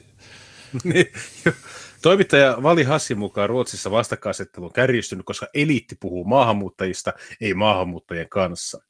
Voi kuulostaa siltä, että maahanmuuttaja tässä sanoo, että kaikki syy on yhteiskunnassa. Sitä en kuitenkaan tarkoita, sanoo Hashi. Vali on, Hashi on tehnyt juttuja maahanmuuttajanuorten syrjäytymisestä ja jengitymisestä muun muassa Ylelle. On oikeasti tärkeää, että osaamme jakaa vastuuta ja ymmärtää, mikä on kulttuurin aiheuttama ongelma, mikä on nuorten vanhempien aiheuttama ongelma, mikä on yhteiskunnan suhtautuminen näihin nuoriin. Voiko, voiko olla jotain siellä? No todennäköisesti on, tai siis no ei, mutta en mä tiedä, mutta aina tämä, että tulee joku tyyppi, joka sanoo, että te puhutte vaan tästä, ettekä tästä, niin me ollaan puhuttu kaikkien kanssa, mutta meillä aina sanotaan, että on rasisti. Me yritettiin varoittaa, että ette kuunnelleet. Esimerkkinä kulttuuriin ja vanhemmuuteen liittyvistä ongelmista Hasi mainitsee poissa olevat isät. Tämä on negatiivinen wow. stereotypia. Usein kun isät tulevat tänne, heidän haaveessa on, mukana, on olla mukana vanhan kotimaan jälleenrakennuksessa, sanoo Hashi. Okei, sen takia ne lähtee läiskiin. Isien poissaolon syynä voi olla myös avioero. Kaikkein pahinta on, kun monilapsen perheen äiti kuormittuu eikä osaa hakea apua. Valihassi sanoi, että ilmiö on tullut ilmiö on tuttu monille Suomen muuttaneille ryhmille. Turkkilaiset, irakilaiset, somalit, kurdit ovat samassa tilanteessa tässä asiassa. Hän sanoo myös, että lähiöiden tilanne voi huonontua, jos nuorten kanssa tehtävää ennaltaehkäisyä työhön ei panosteta. Turun Varissuo on Hassin mukaan esimerkki oikein tehdystä työstä, jota poliisi ja kaupungin työntekijät tekevät yhdessä asukkaiden kanssa. Okei, okay. no, upea. Ei, upea juttu. Vali, sä väärässä. Tietysti toi alku on, okei, okay, sä oot oikeassa, että todennäköisesti se ensimmäisen polven matu, joka pääsee tänne ja se pääsee tekemään jotain korkeasti koulutettua kebab-työtä tai muuta tämmöistä, niin okei, se, se, se tekee rahaa sillä ja sitten se lähettää sitä sinne sen entiseen kotimaahan, mutta sitten tosiaan se toinen sukupolvi, niin ne sekoilee. Ja kun tämä listaa näitä turkkilaiset, irakilaiset, somalit ja kurdit, miten semmoinen hot take, että näitä ei olisi koskaan otettu tänne, koska muualla Euroopassa äh, niin ne oli niitä entisiä siirtomaita, joihin sitten, joilla oli jonkinlainen edes kie, kielellinen yhteys mutta tämä Pohjoismaiden moni katukuvan värittäminen, niin tämä on täysin keinotekoista, että tuodaan täysin random tyyppejä, joilla ei ole mitään kytköksiä mihinkään. Ja sitten ihmetellään, että no mitä rasistit. Tämä on raivostuttavaa katsoa tätä satana idiotismia. Niin, ja Varissuo toimii esimerkkinä hyvin niin kuin, hoidetusta hommasta. Se on mm, Vitu. uskomaton. Jatko-opinnot kilpistyvät kielivaikeuksiin. Myös Suomessa rikollisuudella on alueellisia eroja. Huono-osaisilla alueilla asuvilla on tutkimusten mukaan suurempi rikosriski kuin alueilla, jossa tulotaso, työllisyys ja koulutustaso ovat parempia. Uu, vau. Okei. Mikähän, mitähän muuta yhdistävää näillä huono-osaisilla alueilla mahtaa olla? Niin. Tietäisimme? No niin, se olisi vaikea tietää. Mutta tässäkin on tämä Vesa Jauhiainen, josta mä mainitsin, just nimenomaan tämä kaljutyyppi, niin miksi silloin tuo korvanappi tuossa? Kun jos tämä haluaisi esiintyä niin kuin lähipoliisina, kun siis Yle teki vuosi kaksi sitten jutu, että lähipoliisi, niin miksi tuo on tuo korvanappi? Eikö toi olisi niin kuin, paljon mukavamman oloinen ilman tätä, että jo mä en kuulu tämän, mä oon vaan tässä niin kuin, dialogikyttänä Mun mielestä kaikki näyttää ihan satanan paskalta. Kaikki mitä Suomessa tehdään, niin paskaa. Sosiaalinen ja kielellinen eriytyminen on lisääntynyt, silti poliisille ilmoitettu rikollisuuden määrä on vähentynyt verrattuna Varisson hurjin vuosi 90-luvulla. No miksi sä ilmoittaisit kytille, kun ne, ne ei tutki mitään ja luuleeko, että matut ilmoittaa kytille? Mistä, mistä ne ilmoittaa? Niin. Jauhiainen pitää tilannetta aitona, vaikka sanoikin tietävänsä, että alueella hoidetaan tilannetta jonkin verran myös itse ilmoittamatta poliisille. Okay. Meillä ei ole sellaista vastakkainasettua kuin Ruotsissa, sanoo Jauhiainen. Syynä Jauhiainen pitää sitä, että Varissuolla on tehty lähipoliisityötä jo 80-luvulta lähtien. Ruotsin ongelmien taustatekijät ovat tuttuja myös Jauhiaiselle. Hän kertoo, että Varissuolla noin puolet asukkaista on maahanmuuttajataustaisia ja lapsista ja nuorista yli 70 prosenttia puhuu äidinkielenä muuta kuin suomea. Tästä seuraa, että nuorten jatkokoulutus typistyy usein kielellisiin haasteisiin. Jos et osaa kieltä täydellisesti, et pärjää kouluyhteisössä, tulee tunne, että sinua ei hyväksytä. Amiksen lopettaminen on yleistä. Ja eikö nämä ollut ne siis meidän huoltosuhteen paikkaajat ja mitä ilman Suomi... Silloin... Suomessa, Suomessa, Suomessa syntyneitä tyyppejä, joilla jää amis kesken. Okei, okay, nämä on niin koneinsinöörejä, tulevaisuuden osaajia. Ja... Ylekin tekee näitä juttuja. Ja ne sanoo suoraan, että ei, ei, ei, ei, ei tästä tule yhtään mitään. Se ei vaikuta ihmisten käyttäytymiseen. Valkoinen keskiluokka, kun lukee näitä juttuja, on sille, oho, onpas haasteita, sitä äänestää demareita. Tämä on niin väsyttävää. Niin se on. Että, ja silloin kotouttamishomman alussa, 90-2000-luvun alussa, niin muistaakseni ne sanoi, että no ei se suomen kieli ole niin tärkeä, että kyllä Suomessa pärjää englannilla ja jos et osaa englantia, niin sä oot punaniska-rasisti. Ja nyt, nyt ne sitten sanoo, että no actually niin ilman tätä kieltä niin sä et pärjää näissä. Ja, ja itse asiassa Nitin Sodke otti kantaa tähän sen skriimillä, että niin, että Suomessa on rasismia, koska sulla on opettajia, jotka sanoo jollekin, että no sun kandeisi mennä S2 kielikurssille vain sun ihonvärin takia ilman mitään testejä. Ja mä sanoin kommenttina, että no ehkä se, ehkä se opettaja, niin ehkä se ei tarvii mitään testejä, kun se vaan ka- olet, oletettavasti nähnyt, miten se oppilas pärjää siellä niin vaikka se ei tee testejä, niin se voi kuitenkin yleisen elämänkokemuksen perusteella todeta, että okei, no tämä tyyppi, niin sille tekisi hyvää mennä S2, mutta mä en usko, että siitä on mitään hyötyä, koska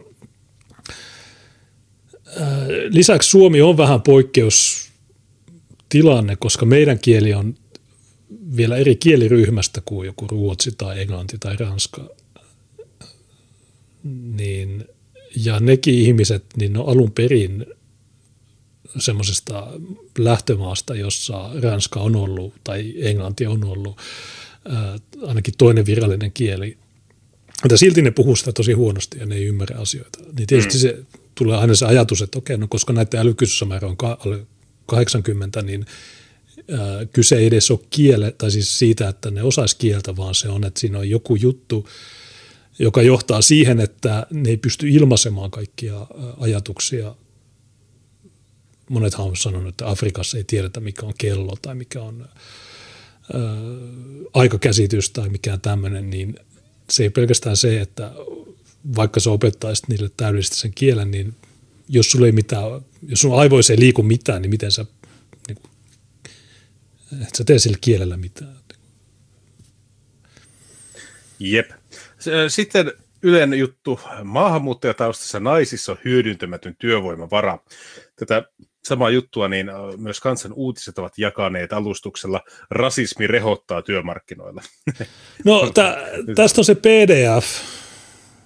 Ja tosiaan tässä, tässä kuvassa, niin mä muista kuka tämä muija on, joka osoittaa tätä kelloa. Että joo, tässä, tässä on tämä kello, ja mm. tämä kello on tämmöinen maginen – juttu. Että silloin kun kello on kuusi, niin silloin alkaa monokulttuuri, jos on keskiviikko. mutta jos katsot tätä itse pdf ei mulla ole sitä auki, mutta siinä pdf niin todetaan, että ne, ne tutkimuksen kohteet ei ollut näitä huiveja, vaan tavallisia eurooppalaisia. Yksi oli ehkä Etelä-Amerikasta – niin tämä on kirjaimesti sama juttu kuin jokainen jo, eurooppalainen tupla. Niin, mä, mä, otan, mä otan tästä lainauksen, eli tuota, haastateltavat ihmiset olivat äh, naisia, joilla oli ulkomaalaistausta, jotka olivat muuttaneet tuota, Suomeen joko perhesyistä tai työn puolesta, eivätkä turvapaikanhakijoina. He ovat eläneet Suomessa yli vuoden, suurin osa heistä useamman vuoden – Kuusi heistä tuli Euroopasta ja yksi Etelä-Amerikasta. Ja sitten se kuva, kuvituskuva, niin se onkin sitten huivi, ja se on blondi, blondi opettaja kertomassa, että tämä on kello, ja tämän jälkeen on kelloseppi, ja ne oppii tuon tuossa.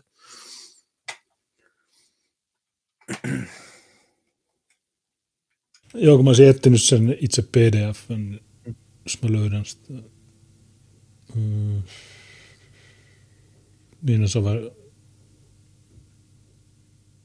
ähm. Hetki, miss, minne mä laitoin sen? Niin tuossa helda.helsinki. Ähm. Searching for employment, highly educated immigrant women, äh, jotain tämä on vertaisarviointi. Onko sulla lähdettä? No tässä on Tytti Stiel ja Marjut Jyrki, kaksi naista on tutkinut asiaa ja ää, tässä ne tosiaan sanoo, että nämä naiset on tullut ää, perheen tai työn takia, ei rakkauden takia, mutta niin tässä tutkimuksessa, okei, okay, tässä on Elisabeth, Ellen, Florence, Hanna, Jane, Linda, Margaret ja Sara. Niin tämä teidän tutkimus on ihan kiva, mutta tämä ei liity mitenkään näihin kelloseppiin. Ylen aamu äh, haastattelussa kotoutumiskeskus Monikan kotouttavan toiminnan päällikkö Marisel Soto Godoy arvioi, että maahanmuuttajanaisia voisi ohjata työmarkkinoille laaja-alaisemmin. Ei ainoastaan sinne, missä on pulaa työntekijöistä, vaan sitä kohti, mitkä naisen unelmat ovat. Myös kotouttamisen ja työelämän yhteys olisi oltava tiiviimpää. Kotottamistoimien on oltava vikkelämpiä, suuntauduttava työelämään. Kotottamissuunnitelmat voisi kytkeytyä työpaikkoihin. Työelämäjaksojen tulisi olla pidempiä, nyt jaksot ovat lyhyitä, sanoo Gody. Ammattiliittojen keskusjärjestö STTK mukaan maahanmuuttajataustasta naisista noin 40 prosenttia on suorittanut korkeakoulututkinnon, mutta vain joka toinen heistä on mukana työelämässä tähän on hauska, koska miten kansanuutiset tuon raportoi oli se, että Suomessa jyllää rasismi. Mutta tuota, tuo 40 prosenttia korkeakoulutettuja, niin sehän on enemmän, mitä kantaväestöön kuuluvilla miehillä esimerkiksi. Ja syyt on varmaan moninaisia. Mä, mä en sitten tiedä, että jos on korkeakoulutettu nainen, niin onko se, että se on tullut rikkaan miehen vaimoksi, sen ei ole tarvinnut mennä töihin, öö, tai onko semmoinen tilanne, että se tutkinto on semmoisesta koulusta, mitä meidän koulujärjestelmämme ei tuota, tunnusta, eli sä et pysty tekemään sitä työtä täällä, mitä sä pystyisit tekemään omassa kotimaassa, tai sitten se, että kielitaito on niin huono, että ne ei pysty tekemään oman alansa hommia Suomessa. Oota. Näitä syitä on useita.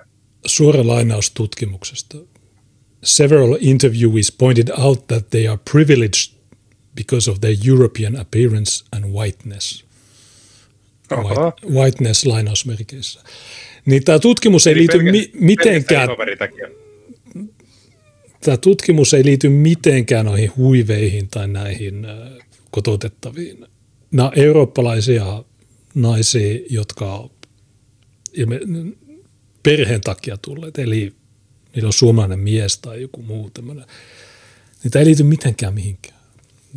Ja mulle sanotaan, että Yle ei ole valemedia, niin okei, miten niin? Tämä on valemedia. Kuinka moni näistä, kuinka moni näistä opiskelija? Vaikka ne olisi korkeakoulututkinto, niin saattaa nyt kuitenkin tulla Suomeen olla virallisesti opiskelijoita.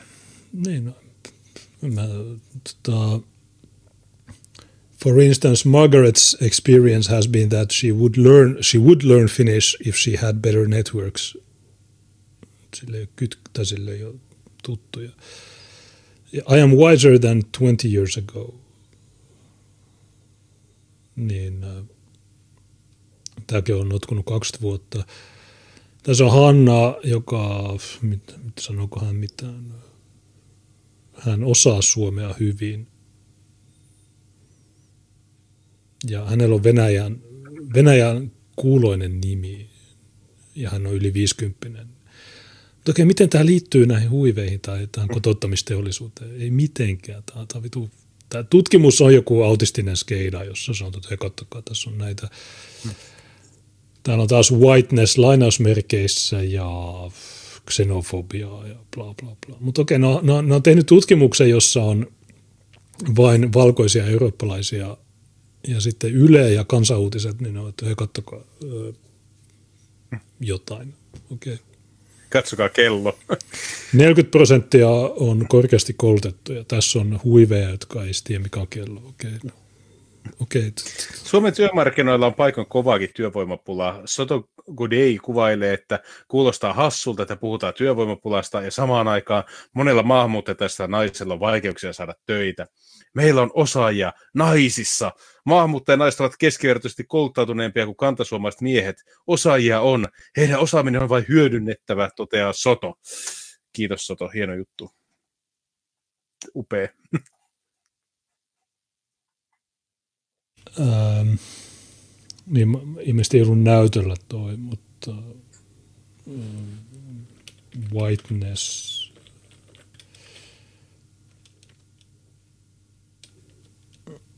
No ihan sama, mutta joka tapauksessa niin tämä, tämä, tämä Yle juttu on skeidaa. Ja... Avaa vielä tuo kansanuutisten juttu. Se, se on lyhyt, se on kanssa aika hauska. Okei, onko sitä linkkiä? On semmoinen kalju, kaljuäijä pukumies kuvassa. Äh, niin, onko tämä STTK? Okei, niin Joo.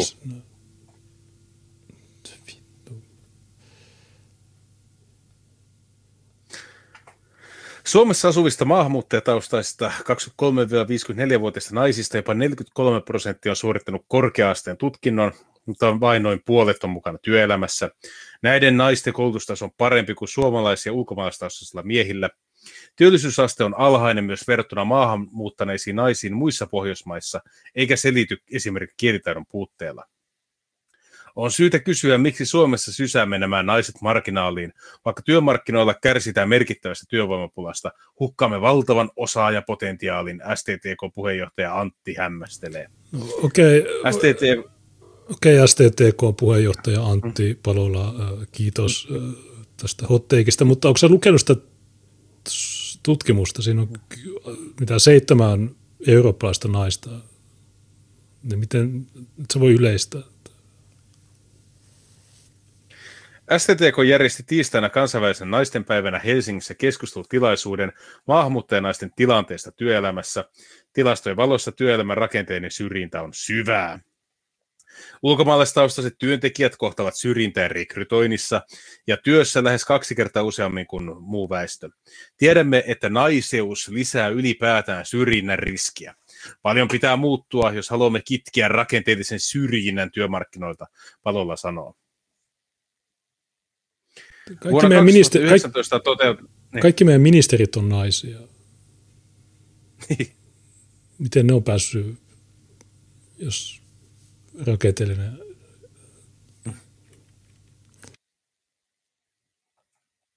Vuonna 2019 toteutetun eurobarometritutkimuksen suomalaisvastaista 56 prosenttia koki etnisen alkuperän olevan haitaksi työllistymiselle ihovärin asettavan hakijan heikompaa asemaa. Kaikkien EU-maiden väestöstä 32 prosenttia piti etnistä alkuperää työmarkkina-asemaa heikentävänä tekijänä. Palollaan mukaan tulos kuvaa työmarkkinoilla rehottavaa rasismia, jonka kitkemiseen on aktiivisesti etsittävä keinoja lainsäädännöllä ja työelämäkäytännöillä. Laki velvoittaa kaikki vähintään 30 henkilöä työllistää työpaikat tekemään yhdenvertaisuussuunnitelman. STTK vaatii, että suunnitelman tulevaisuudessa tehtävä pakolliseksi myös pienemmille työpaikoille. Sitä pitää päivittää säännöllisesti. Nykylainsäädännön viesti on, että suunnitelma voi pohdinnan jälkeen unohtaa mappi ööhön. Jos, jos munkin jos munkin pitää alkaa tekemään yhdenvertaisuussuunnitelmia. Mietin, no okei, okay, mä palkkaan kun sumpu tähän. Okei, okay. okei okay, monokulttuuri, meillä on Tuukkaa ja sitten meillä on täällä Ahmed. Okei, okay, Ahmed, sä et osaa mitään. Mutta se voit olla siellä Pitäisikö mun maksaa sille palkkaa sitten? Kolmasosa superchateista menee niin Ahmedille. Niin. Tuommoinen vastaava juttuhan on Jenkeissä. Siellä on tuota, ö, muistaakseni yli 50 työntekijää ö, sisältävissä yrityksissä, niin pitää olla suunnitelma, missä pitää selvittää, että miten hauraat vähemmistön edustajat tullaan tuota, tulevat saamaan edustusta kyseisessä firmassa. Eli siellä se menee ihan röyhkeästi niin, että kahdesta hakijasta musta valitaan, jos mustat ovat aliedustettuina siinä firmassa. No ihan se on Suomessakin positiivinen. Hmm. Nykyään tällä hetkellä se enimmäkseen koskee näitä julkisen sektorin duuneja, mutta kyllähän se te, niin kuin paperilla se on varmaan koskee kaikkia, mutta sitä vähän vältellään sitä. Jenkeissä tuo monissa yksityisissä yrityksissä, sen takia ne HR-osastot ovatkin aina ihan kommunistia hallitsemia. Ja sitten varsinkin kun noita sorrettuja ryhmiä syntyy joka vuosi lisää, niin niiden representaatio kaikissa organisaation eri tuota, tasoissa niin on aika vaikeaa. Jos aiemmin riitti se, että siellä on mustia, niin nyt siellä pitää olla transuja ja homoja ja lesboja ja kaikkia. Eikö ne yhtä hyviä? Tai siis, mm. ähm, niin. Mutta eikö tämä joku niin sanottujen konservatiivien vastaus on ollut, että no en mä halua puuttua tähän, koska, koska yksityisyritykset saa tehdä mitä ne haluaa, mutta, mutta sitten ne ei saakaan enää tehdä.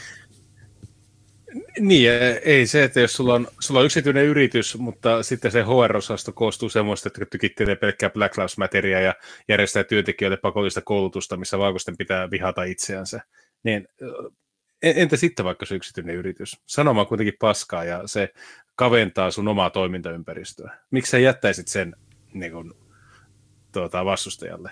Tässä. Silloinhan sun pitäisi vetää se oma, oma vastaveto, että okei, perusta semmoinen firma, minne ei saa tulla värillisiä. Tai jos sä oot homo, niin saat fudut.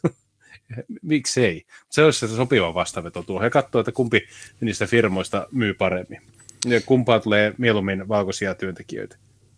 Tässä on kristillinen leipomo ja ne ei halunnut leipoa kakkua näille transuille, niin ne vietiin korkeampaa oikeutta.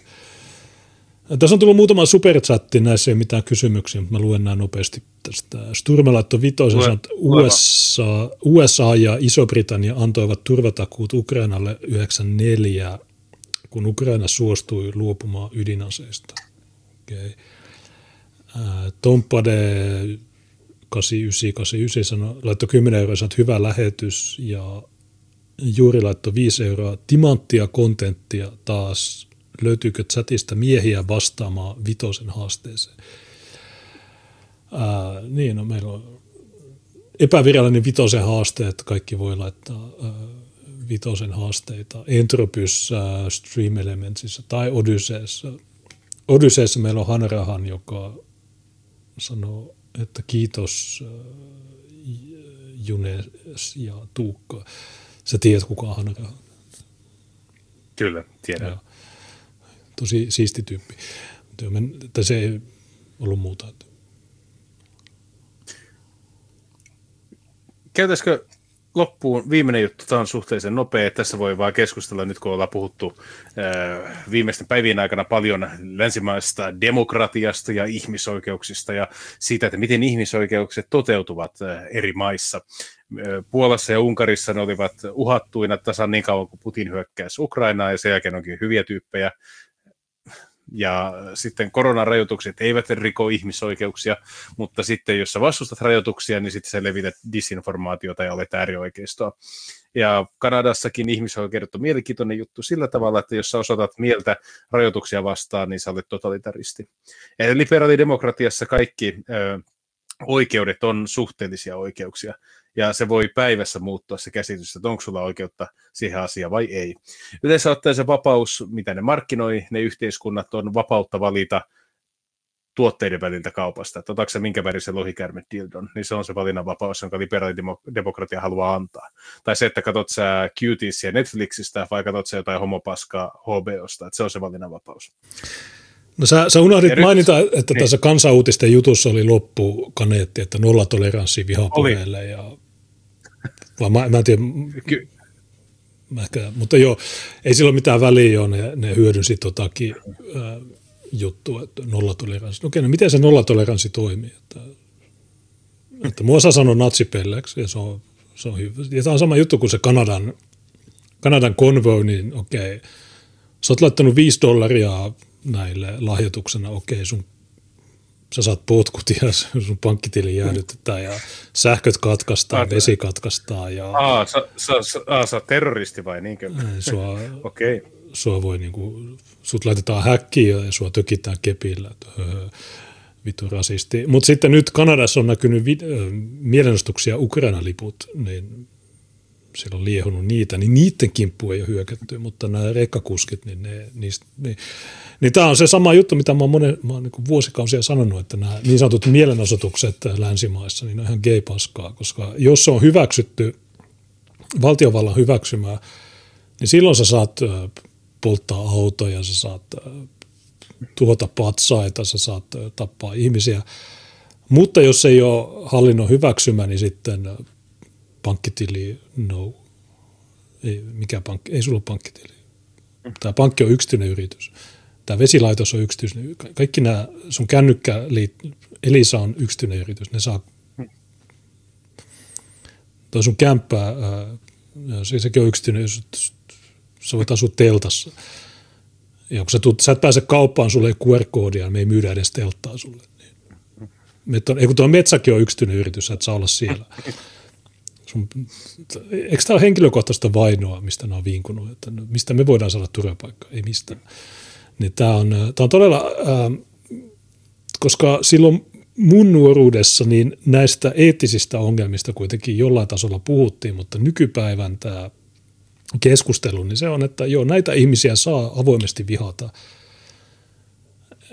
Ja oli se kuinka mielisäärästä tahansa, niin tätä paskaa pitää kannattaa ja näitä ihmisiä pitää vihata. Ja sama hengenveto on nämä sanot jo tasa-arvo, kaikki nämä yhdenvertaisuus. Niin.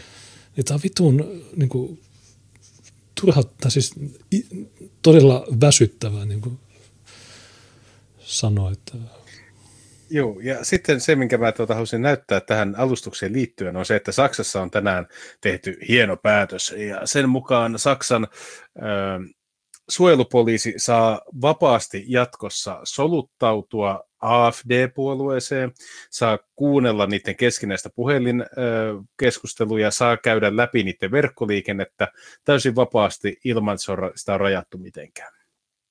Ja perusteluna on se, että AFD on pelottavan äärioikeistainen liikehdintä.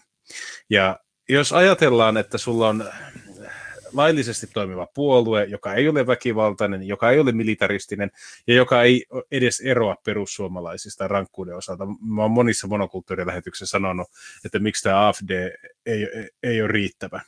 Että siellä on niitä juutalaisosastoja, homo-osastoja ja tuota, muslimiosastoja. Ja siitä huolimatta se on nytten sai tämän sulutusoikeuden. Eli nyt, nyt se voidaan myyrätä. On, on siellä varmaan niitä tuota, ollut jo aiemminkin, mutta nyt mikään laki ei estä sitä. Yes. Ja, tämä, ja tämä keissi on otsikoitu, että tämä oli hyvä päivä demokratialle. Eli se, että sä aktiivisesti valtiovallan toimesta pyrit tukahduttamaan oppositiossa olevan puolueen, niin se on voitto demokratialle tässä, jos tämä tapahtuisi jossain Venäjällä, tämä olisi hirveä itku. Mutta sitten jos tapahtuu Saksassa, niin tämä on sille Mikko Kärnät ja kumppanit, niin tämä on, ne on varmaan sitä mieltä, että on hieno juttu ikinä. Että näin se pitää toimiakin. Ja demokratia ei kuulu vihapuolue. niin. Ja nämä ihmiset hyväksyvät Ihmiset on täysillä mukana tässä. Ja tosiaan tässä näytöllä nyt on tämä Pertti Rönkön Facebook-juttu, jossa oli tästä joku artikkelikin, mutta tosiaan hyvä päivä on. demokratialle, niin millä tavalla? Koska okei, okay, mitä tarkoittaa demokratia näiden suvakkien päässä? No sitä, että siellä on demarit tai kokoomus. Ja molemmat väittelee siitä, että onko alvi 24 vai 25 prosenttia, niin kuin sä sanoit vuosarjassa niin. 2016. Niin, niin jos demokratia ei kuulu täysin eri näkökulmat, kuten esimerkiksi se, kun mä valtuustossa sanon, että kuolemanpartiot nyt ja näin, niin okei, miten sä miten sä toimit tässä demokraattisessa yhteiskunnassa, jos et sä saa esittää, niin kuin EIT on sanonut, järkyttäviäkin mielipiteitä. Miksi ei? Koska, ja sitten tämä näiden reaktio siihen, että kuin täysillä ne hyökkää sun kimppuun, jos sä teet näin, niin se on aika hauskaa äh, katsottavaa, että sut pyritään saamaan vararikkoon, sulle halutaan koko ajan oikeusjuttuja, kuulusteluja, pankkitilit viedään, vesi, sä kaikki katkaistaan, niin okei, no miten tämä, miten tämä eroaa jostain vitun kulagista? Muuta kuin tietysti, että neuvostojärjestelmässä, niin okei, siellä, siellä ehkä enemmän sitä fyysistä väkivaltaa, että sua saatiin kiduttaa ja sut voitiin laittaa mielisairaalaan ski, hiipivän skitsofrenian tai tämmöisten takia. Mutta miten tämä eurooppalainen tai tämä länsimaiden tämmöinen pehmeä fasismi, tai fasismi, pehmeä tämmöinen ö, reaktio näihin, niin miten tämä teknisesti eroaa siitä? Ja monethan on just nimenomaan siinä Venäjä-Ukraina-keisissäkin todennut, että, tai jotkut puolustaa Kiinaakin, että sen näissä autoritaarisissa maissa niin sä tiedät, ketä sä saat kritisoida ja ketä et. Ja no sanottu, Venäjällä, Venäjällä ei saa kritisoida Putinia. No, sanoin, no ihan vittu sama. Suomessa saat, saa kritisoida edes Lapo Jonssonia. Niin mieluummin semmoinen järjestelmä, jossa säännöt on selkeät, eli jos sä kritisoit tätä puoluetta, Kiinan CCP tai Putinia, niin silloin sulle tulee rangaistus. Hmm mutta kaikki muu on suunnilleen sallittua. Niin mun mielestä se on paljon semmoinen autoritäärinen jossa, järjestelmä, jossa kaikki säännöt on selkeät, niin se on paljon parempi kuin tämmöinen epämääräinen äh, suvakki skeida, jossa ja sitten mä haluan niin kun, sanoa tästä jutusta sen, että tämä niin kun, päätös, että tuota saa myyrätä ja tiedustelupalvelu saa tehdä tuo puolueelle mitä haluaa, niin se sai alkunsa siitä, että puolueen toimintaa pidettiin perustuslain vastaisena. Eli sä tiedät, että Suomessakin jotkut huutelee perustuslain palauttamisen puolesta. Okei, Suomen perustuslaissa lukee, että tuota, Suomi on EU-jäsenmaa. No niin, pitääkö meidän kannattaa sitä sen takia. Että tämmöinen niin muh constitution huutelu, niin no, Saksassa tehtiin tämä justiinsa näin. Niin, Jenkeissä... Okei, okay, uh, niin. Jenkeissä se perustuslaki vetoaminen, se on jollain tasolla järkevää, koska siinä on heti ensimmäinen pykälä tai ensimmäinen lisäys, että valtiovalta ei saa säätää lakeja, jotka estävät sananvapauden. Ja kakkonen on, että mm. ihmisillä on oikeus perustaa milisejä ja niillä on oikeus aseisiin. Siellä on järkevää, mutta Suomen perustuslaki on supergay. Siellä on, että joo, jokaisella on sananvapaus, ja sitten disclaimer, tarkemmin, tarkemmin säädetään lailla. No okei, no joo, miksi mä puolustaisin tämmöistä perustuslakia?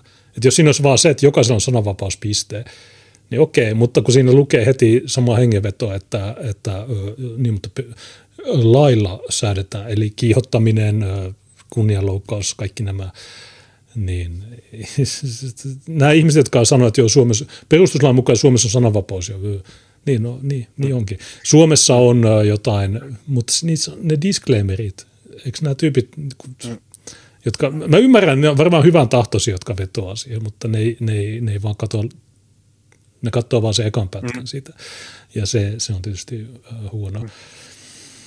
Tiettyjen, tietyissä tilanteissa tämä Kölnin hallinto voisi esimerkiksi seurata näiden kommunikaatiota, käyt, käyttää niin kuin informantteja, eli tämmöisiä tuota, myyriä tai muita tiedustelun tai tiedonhakukeinoja tuota, kokonaiskuvan saamiseksi. Ja perustelu on kuulemma se, että siellä puolueen sisällä on riittävästi perustuslain vastaisia elementtejä.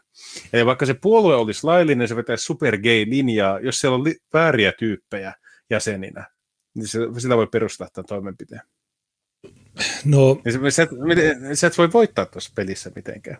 Mutta kun sä tiedät, että Euroopassa erityisesti demarit ja käytännössä kaikki puolueet, vihreät on edistänyt pedofiliaa 70-luvulla. Sitten demarit, niin ei ole ollut semmoista päivää, että niitä ei olisi syytetty julkisten varojen väärinkäytöstä. Että niin silloin kun nämä oli, niin joo, joo, tämmöinen otsikko, joo, ja tässä de, Demaripuolueella oli tämmöisiä feikkityöntekijöitä, jotka nosti palkkaa, vaikka ne ei tehnyt mitään, tai kokoomus teki tätä, ja no sitten nyt tulee tämä niin sanottu äärioikeisto, joka on supergay äh, AFD, niin nyt, nyt me pitää monitoroida kaikkia niiden puheluita. No, okay, no. Ei se mua sinänsä Juu, hirveästi haittaisi, että jos kytät, ja varmaan kytät kuunteleekin mun puhelinta. Niin kun niillä on oikeus, koska Tuosta, me epäillään jatkuvasti kiihottamisesta. Niin.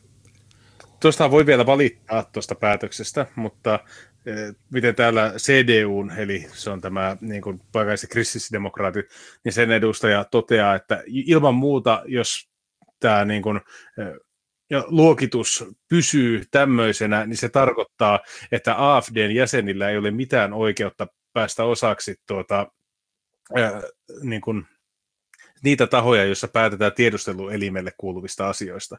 Eli okei, okay, se on mahtavaa, se on demokratia, mutta jos olet väärää puoluetta, niin sä et pääse päättämään tietystä asioista. Ja tämä on ihan, tämä, tämä on ihan fine. No demokratia kuulee hiljaisuudessa. Mm. mutta, siis, mutta no, ja, ja yksikään media tässä vituun maailmassa ei sano, että tämä on paskaa. Tämä on feikkidemokratia. Tämä Pertti Rönkkö, niin tämä on siinä mielessä ärsyttävä tyyppi, että tämä niin kuin aina, aina silloin kun on negatiivisia juttuja, niin se niin kuin mukamas tällainen superneutraalisti ää, uutisoi näistä.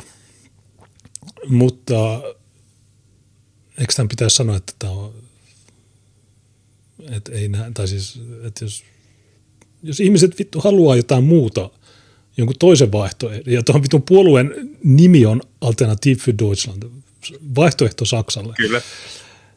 Ei vaihto, ei vaihto, Globo Homo, ota, ota neljäs piikki, sun lapsista ja transuja, ja äh, tässä on sun uudet naapurit Ahmed, äh, Aisha ja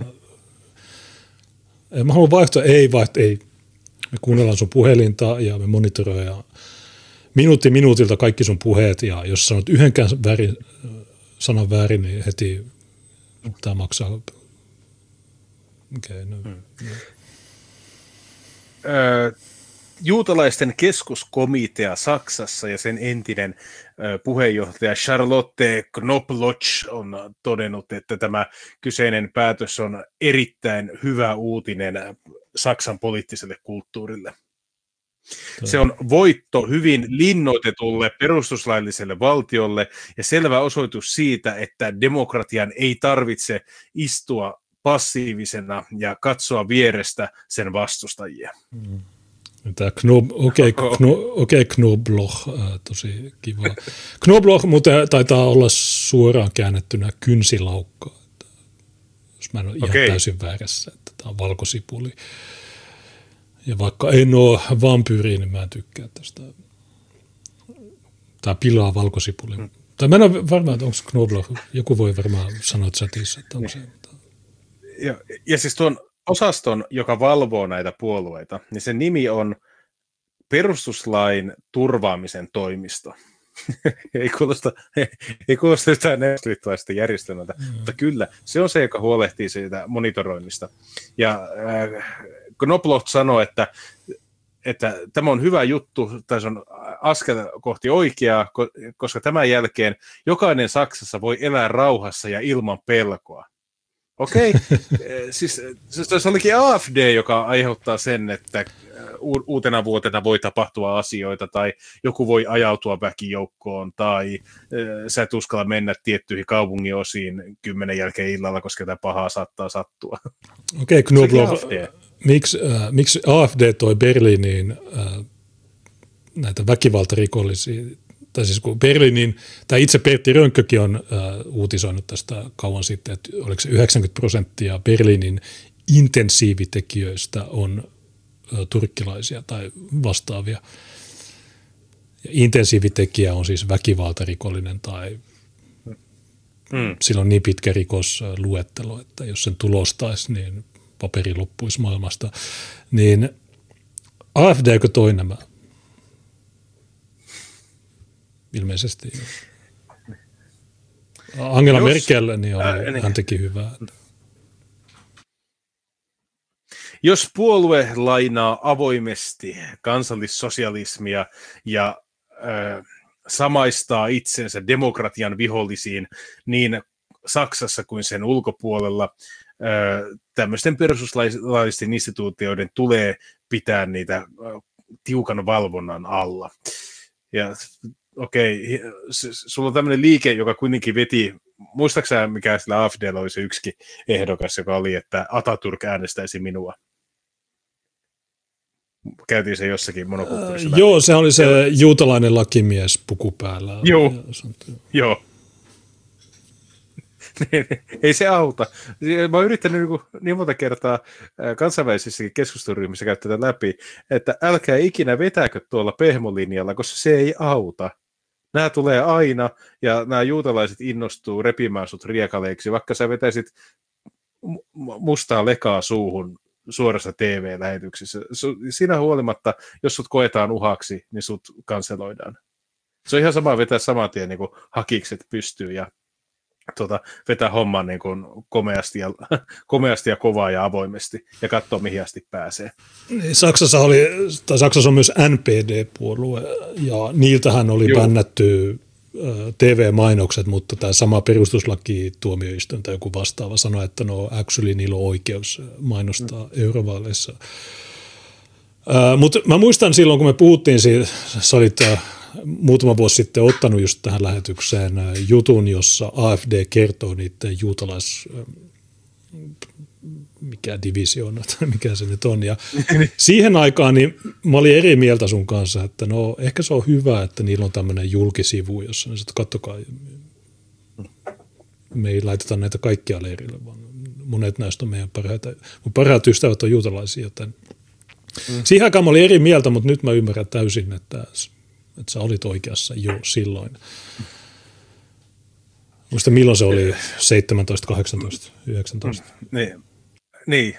Mä, mä en haluaisi olla oikeassa tämmöisessä kysymyksessä. Mutta sitten tämä jatkaa. Gnoblos sanoi, että tota, tämä on saksalaisille ikään kuin velvollisuus. Minä toivon, että kaikki AFDn äänestäjät vihdoin ymmärtävät, ketä he ovat lähettämässä parlamenttiin. Kukaan, joka äänestää AFDtä, ei tee sitä enää vain protestin nimissä. He tukevat puoluetta, joka on tälläkin hetkellä valvonnan alla. Miettikääpä sitä. Eli tuo on myös semmoinen pelotteluleima. Okei, okay, haluatko liittyä AFD-puolueeseen? No sä pääset sitten tuota suojelupoliisin tuota, kuuntelulistalle mukaan. Okei, sä oot samassa puoluetapahtumassa tilaisuudessa, missä on AFD-teltta. Okei, nyt sä oot suojelupoliisin arkistoissa. Tuohan niin kuin aiheuttaa uskomattoman vainoharhan. Siihenhän tuo tähtää. Mutta ei, se... kukaan, ei, kuka, kuka ei uskalla asettua ehdolle tuommoisessa puolueessa. Jossakin Saksan kaltaisessa yhteiskunnassa, missä kuitenkin niin kuin, sä pistät pilkku väärää paikkaa, niin sä menetät työpaikan. Et, et, et ei tuo Saksa ole mikään, niin kuin, monihan sanoo, että Pohjoismaat on pahoja paikkoja, mutta kyllä Pohjoismaissa pystyy paljon vapaammin toimimaan kansallismieliset ihmiset kuin esimerkiksi Saksassa. Että Saksassa tuo institutionaalinen valta kansallismielisyyttä vastaan on niin paljon isompi, mitä se on esimerkiksi Suomessa ihmiset ei ymmärrä sitä.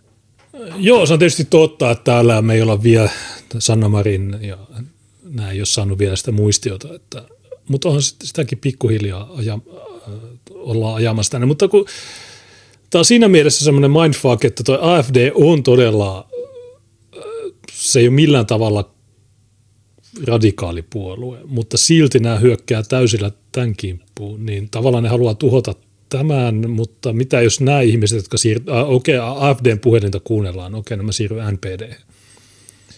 Niin te, tapahtuuko tätä? No ongelma, o, ongelma, ongelmahan on siinä, että NPD yritettiin jo 2000-luvun alussa kieltää, mutta todettiin, että niin moni niistä henkilöistä, jotka esittivät perustuslain vastaisia mielipiteitä, oli tuota, keskuspoliisin jäseniä tai keskuspoliisin inform, informantteja, että oikeus totesi, että sitä ei pystytä kieltämään, koska se olisi periaatteessa kielletty poliisien antamien lausuntojen perusteella tai ulostulojen perusteella. Se oli niin myyrätty jo siinä vaiheessa, että ne ei voineet kieltää sitä, koska ne, jotka oli syyllistyneet niihin rikoksiin, oli itse keskusvallan edustajia. Että se tapahtui vähän niin kuin, se tapahtui vähän niin kuin kolmannelle klaanille. Jenkeissä. Että se oli niin täyteen myyrätty, että siellä oli niin kuin klaanin kokouksissa oli pelkästään eri, eri tuota, ää, niin kuin osastojen viranomaisia. Tämä on niin kuin se Minnesotan tai Michiganin Gretchen Wilmer, joka kidnappattiin, mutta ne kaikki, kaikki on FBI-tyyppejä. Tai sitten tämä on se meemi hämähäkkimies, että you the Fed. Niin tämä on vähän äh, tämmöinen coin, coin Pro-homma, äh, joka tapahtuu meillä Euroopassa. Tämä on to, nämä on niitä oikeita demokratian vastaisia tyyppejä, kun nämä yrittää tuhota vakiintuneiden puolueiden ulkopuolelta nousevia voimia, jotka kirjaimesti on demokratia. Et ihmiset niin. on täysin kyllästyneitä tähän paskaan. Ja okei, siinä on joku AFD-tyyppi, joka sanoo, että no kaikkia matuja ei pidä päästä. Okei, no mä äänestän ehkä tätä. Ja ne saa 15 prossaa. Wow, tämä on, on iso uhka demokratialle. No. Ja sitten nämä niiden perustelut on niin gay-paskaa, että on, tämä on niin väsyttävää. Kansainvälinen Auschwitz-komitea on myös tuota, suhtautunut ilolla tähän uutiseen. Ja tämä tarkoittaa sitä, että öö, tuota, AFDlle ja sen pyrkimyksille on annettu läpsy suoraan naamalle, sanoi komitean tuota, varapresidentti Christopher Heupner. Miltä hän näyttää Christopher Heupner? Uskallanko mä katsoa? No mä en suosittele. Ne näin välttämättä mahdu. No, no, no, no yleensä pelottavan näköisiä kavereita. Okei, okay, no yritetään. Google-haku. Joo, tässä on pakko tämä Juditse Algemeine lehden juttu. Eli kyllä tämä on varmasti se oikea. Mutta täällä on joku Wikipedia.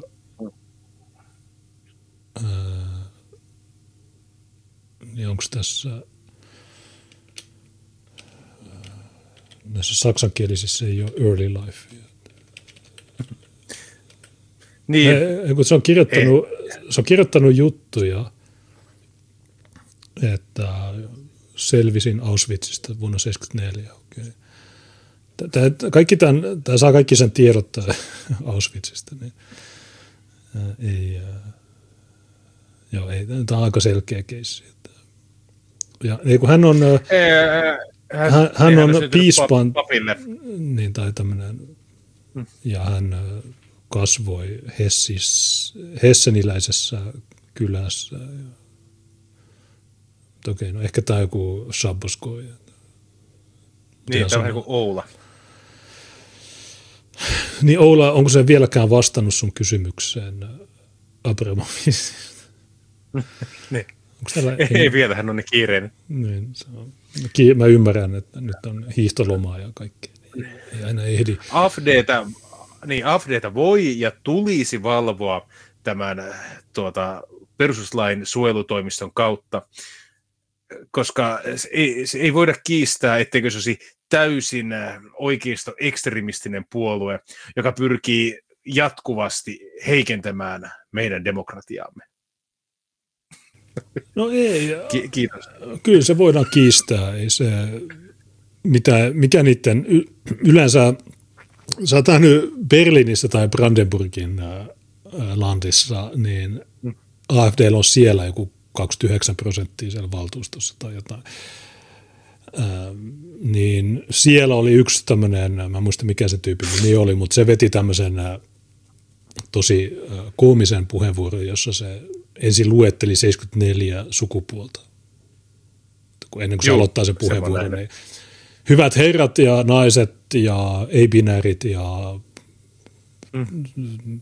pandat ja furyt ja kaikki. Niin puolet sen puheenvuorosta on sitä, että se luettelee ne sukupuolet. Ja sitten se kertoo, että niin, tiesittekö, että muslimit vihaa näitä.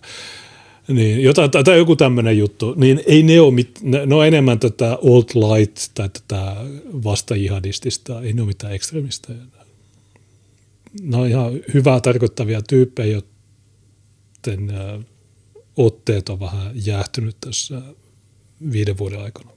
En mä sanoisi niitä ekstremisteiksi.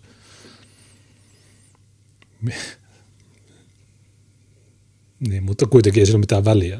Ja just niin kuin sä sanoit, niin parempi olla ekstremisti kuin olla tuommoinen, koska ne silti sanoo sua ekstremistisesti. No niin, ja sitten jos mietit, että sä veät tuollaisen tosi liberaalin julkikuvan, se, kuvitellaan että vaikka, että siinä on ne kaikki juutalaisia homojärjestöt ja muslimijärjestöt, kaikki mitä siinä on mukana, niin se houkuttaa myös tietyn verran juuri tämmöisiä liberaaleja tyyppejä sinne. Ja sitten jos sulla onkin sellainen ajatus, että hei, että me ajetaan tämmöistä saksalaista nationalismia ja tuota, me tehdään se vähän piilotusti ja pehmeästi, niin et sä houkuttele sinne niitä nationalisteja, jos sulla on homot, juutalaiset ja muslimit täyttää sen niin kuin, puolueen julkisivu. Silloin niin. on ihan sama sanoa, että, hei, että okei, toinen maailmansota, hui, pikku konflikti, siellä oli paljon hyviä tyyppejä, hei, mä oon aina tykännyt tuota, tästä ja tästä panssariässästä ja tästä hävittäjälentäjästä ja tuota, niin edelleen. Mä en koe mitään häpeää, kenenkään Saksassa ei pitäisi koeta, kokea mitään häpeää toista maailmansodasta soulutta ja mennyttä. Saksa on hieno maa, Saksa on hieno kansa, bla bla bla. Lähtee tuommoisella linjalla vetämään ja katsoa, miten se puhuttelee saksalaisia. Sitten jos tulee joku perustuslaki tuota, toimisto siihen sanomaan, että okei, sä et vihaa saksalaisia, eli sulle ei ole oikeutta perustaa puoluetta, niin sittenpä se on julkista. Eikä silleen, että sä niin kuin jollakin 10-15 prosenttia saat kerrytettyä, mutta se ikinä saa mitään aikaiseksi. Ja kaikki se, mitä sä teet, pyörii vaan sen ympärillä, että kielletäänkö mut ensi vuonna vai ei. Niin ja mua ei sinänsä nuo haittaa, mutta kun ne, ne vihaa NPDtä tai ne lyö oikealle niin sanotusti, niin se on se niiden, kun muuten, muuten voisi olla ihan hyvä voima tuossa, kaikki huomio kiinnittyy niihin sillä välin, kun nämä oikeat ihmiset kerää ääniä ja nimiä. Niin se olisi hyvä, mutta kun nämä aina sanottu, no ei kun nämä on rasisteja, nämä on natseja, nämä on antisemiteja. Miksi, miksi ne pitää vinkua tällä tavalla? Tai Sama juttu se on joka maassa, että jos katsot persuja, niin sanot, asyl on rasisti tai republikaanit sanoo, että joo, tämä on natseja. Niin, tämä on vähän gay. Miksi ne voi olla hiili? Miksi ne miksi ne ei keskitä niiden voimia suvakkeihin?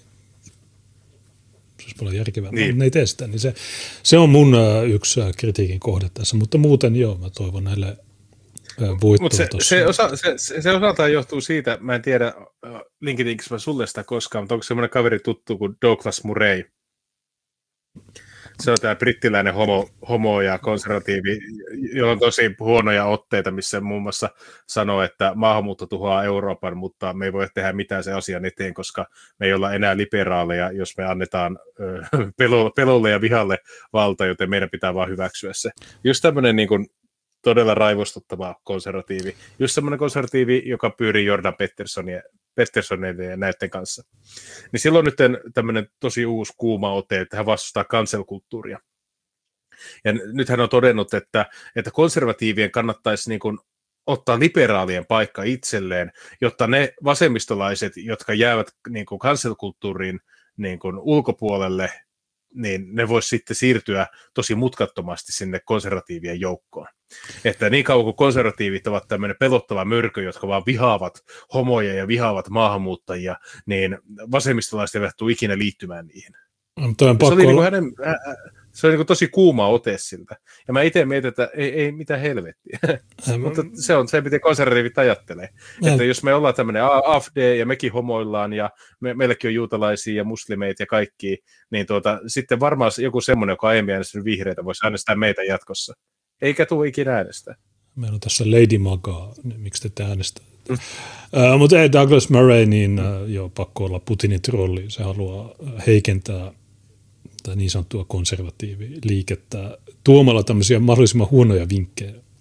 Mä en ole sitä näin, tai siis on se nimi tuttu, mutta mä en se uusimpia läppiä ole. Mm. Mutta on huonoja vinkkejä oikeasti, että älkää, älkää kuunnelko niitä. Sitten ei mitään hyötyä, koska se, se muist, me aloitettiin monokulttuuri silloin 5-6 vuotta mm. sitten ja me oltiin, että mun paras ystävä.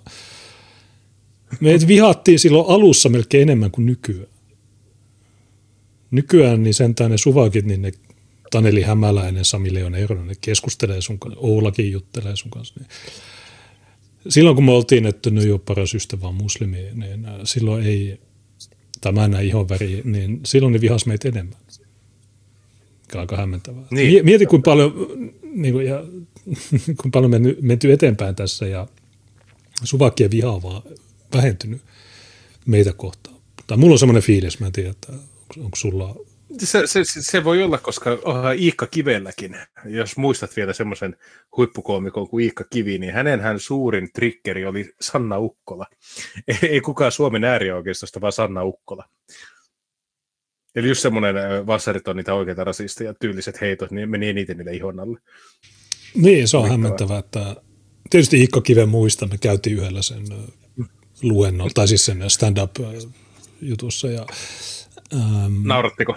Mm, ei. Tai oikein olisi ehkä muutama pari pari hyvää läppää, mutta ei ne, niin kuin, joo, ei, en, ja sehän on nyt Ukrainan sodan aikana niin sanonut, että joo, mä 30 vuotta sitten sanoin, että mä en osallistu sotaan, mutta nyt mä haluan. Niin.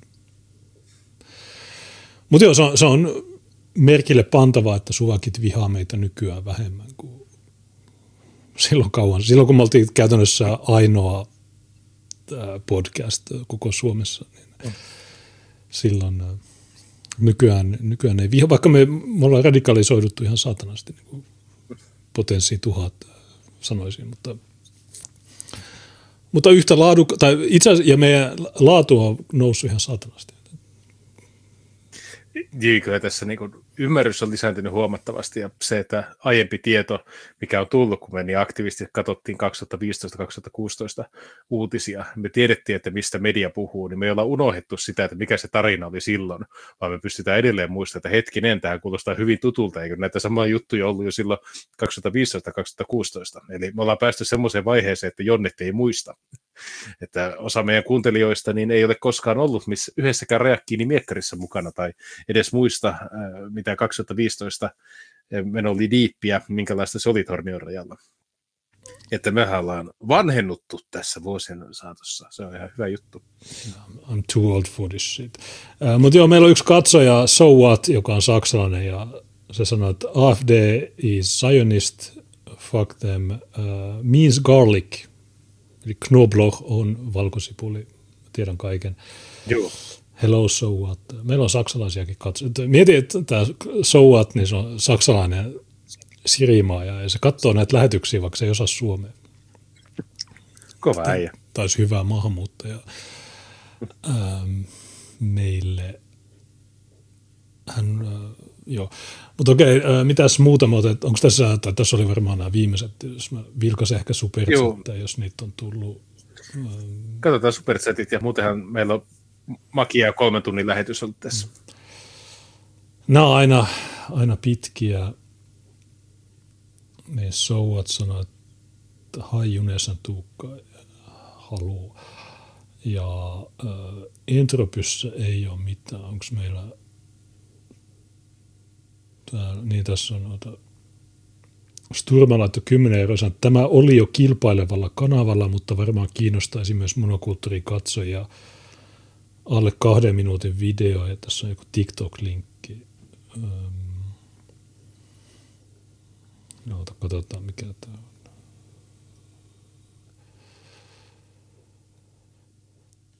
Mikäs tämä on? Mikäs nimi on ensinnäkin? Jaanas. Mikä sun nimi on? Blaze. Mulla teille yksi kysymys. Tota, menisittekö se sotaa Suomen puolesta? Ei vittu. Niin, tässä teknisesti, tässä, mä en tiedä kuuleeko sä Tuukka tuon äänen. Kuulin, kuulin, kuulin. Se on ihan niin kuin sitä ranskausvideosta. Ju, just nimenomaan se, minkä mä tein vuosi kaksi sitten, tekstitin jossa just tämmöinen matujäbää haastattelee toisia matuja ja kysyy, Okei, no vilkastaan vähän. Bro, te asutte Suomessa. Ei haittaa. Miten ei haittaa? Mitä väliä? Mä lähden mun Siinä on väli, veli, sä oot mies, sä asut Suomessa. Meet sä itse. Hä? Meet sä itse. Veli, mä oon aina. Suomi on mun sydämessä, veli. Mä synnyt. Ja veli, äh, no me ei katsota tätä kokonaan. Mutta te, te, teknisesti tämä on semmoinen juttu, jonka voi yleistää, jos mulla on Ranskasta täsmälleen samat äh, reaktiot tähän samaan kysymykseen. Me voidaan tästä päätellä, että toisen ja kolmannen äh, polven maahanmuuttajat eivät välttämättä ole niitä oikeita isänmaallisia. Kun jos sulta kysyttäisiin, että aiotko mennä Ukrainan sotaan tai, tai jos Venäjä hyökkää, niin sanot, joo. Ei että no, veli, veli, ulla, emala. Valla, valla. No mikä sun, sun, sun tietysti on, että joo, sä, viimekin viikolla että se on velvollisuus ja niin edelleen. No jos on sotilasvalla tehty, niin eikä siinä ole oikein muuta, muuta mahdollisuutta. Niin, no, mulla on enemmän se amerikkalaisten natsien näkökulma, että mm, niin, no, onko siitä mitään hyötyä mennä tykiruoksi. Mutta niin, en äh, kritisoi ketään, joka äh, tekee omat päätöksensä ja näin, mutta kun meille sanotaan, että jo matut on isänmaallisia, ne on niitä, te olette rasisteja, te olette, mm. no okei, okay, miten nämä on? Onko nämä vetänyt kuusi vuotta podcasteja, jossa ne tykittelee joka viikko? Mm. ne on näitä oikeita. Oh. Mutta niin, äh, tässä lopu, tähän loppuun niin sä oot laittanut kaksi biisiä, jotka on samalta bändiltä kuin ne alku biisit. Kyllä. Mitä nämä tarkoittaa? Se tarkoittaa sitä, että kyseessä on siis amerikkalainen yhtye, joka siis tekee tämmöisiä niin kuin eeppisiä tunnelmakappaleita, niin kutsuttuja ambientteja eri käyttötarkoituksiin, TV-sarjoille, elokuville, mainoksille, tietokonepeleille ja niin edelleen. Ja yleensä mä kuuntelen noita silloin, kun olen juoksulenkillä. Ne on hyvää motivaatiomusiikkia, niin ajattelin, että voisi laittaa tällä kertaa ihan semmoiset soimaan, ei, ei mitään poliittista. Aha, eli sä oot etnonationalisti, mutta sä haluat amerikkalaista musaa. no, no, no, aika, aika, aika ristiriitasta. Mm. Ää, niin mikä tämä on Unbreakable käsittääkseni ja sitten tämä toka oli, bändin nimi tietysti on Two Steps from Hell ja toinen on Invincible, Kyllä. niin nämä on sitten loppu. Tunnareja mä laitan ne soimaan, niin semmoinen cool outro, että me molemmat sanotaan, että hyvää keskiviikon illan jatkoa ja nähdään ensi viikolla. Kyllä. Mulla on ensi viikolla, ka- Kiitos. Niin. ensi viikolla taas kaksi oikeudenkäyntiä. no, no torstaina ei niitä tarvitse. Mä kerron niistä keskiviikkona. Mutta ei mitään. Kiitos sulle ja kiitos katsojille ja ensi viikolla uudestaan. Yes. Moi. Moi moi.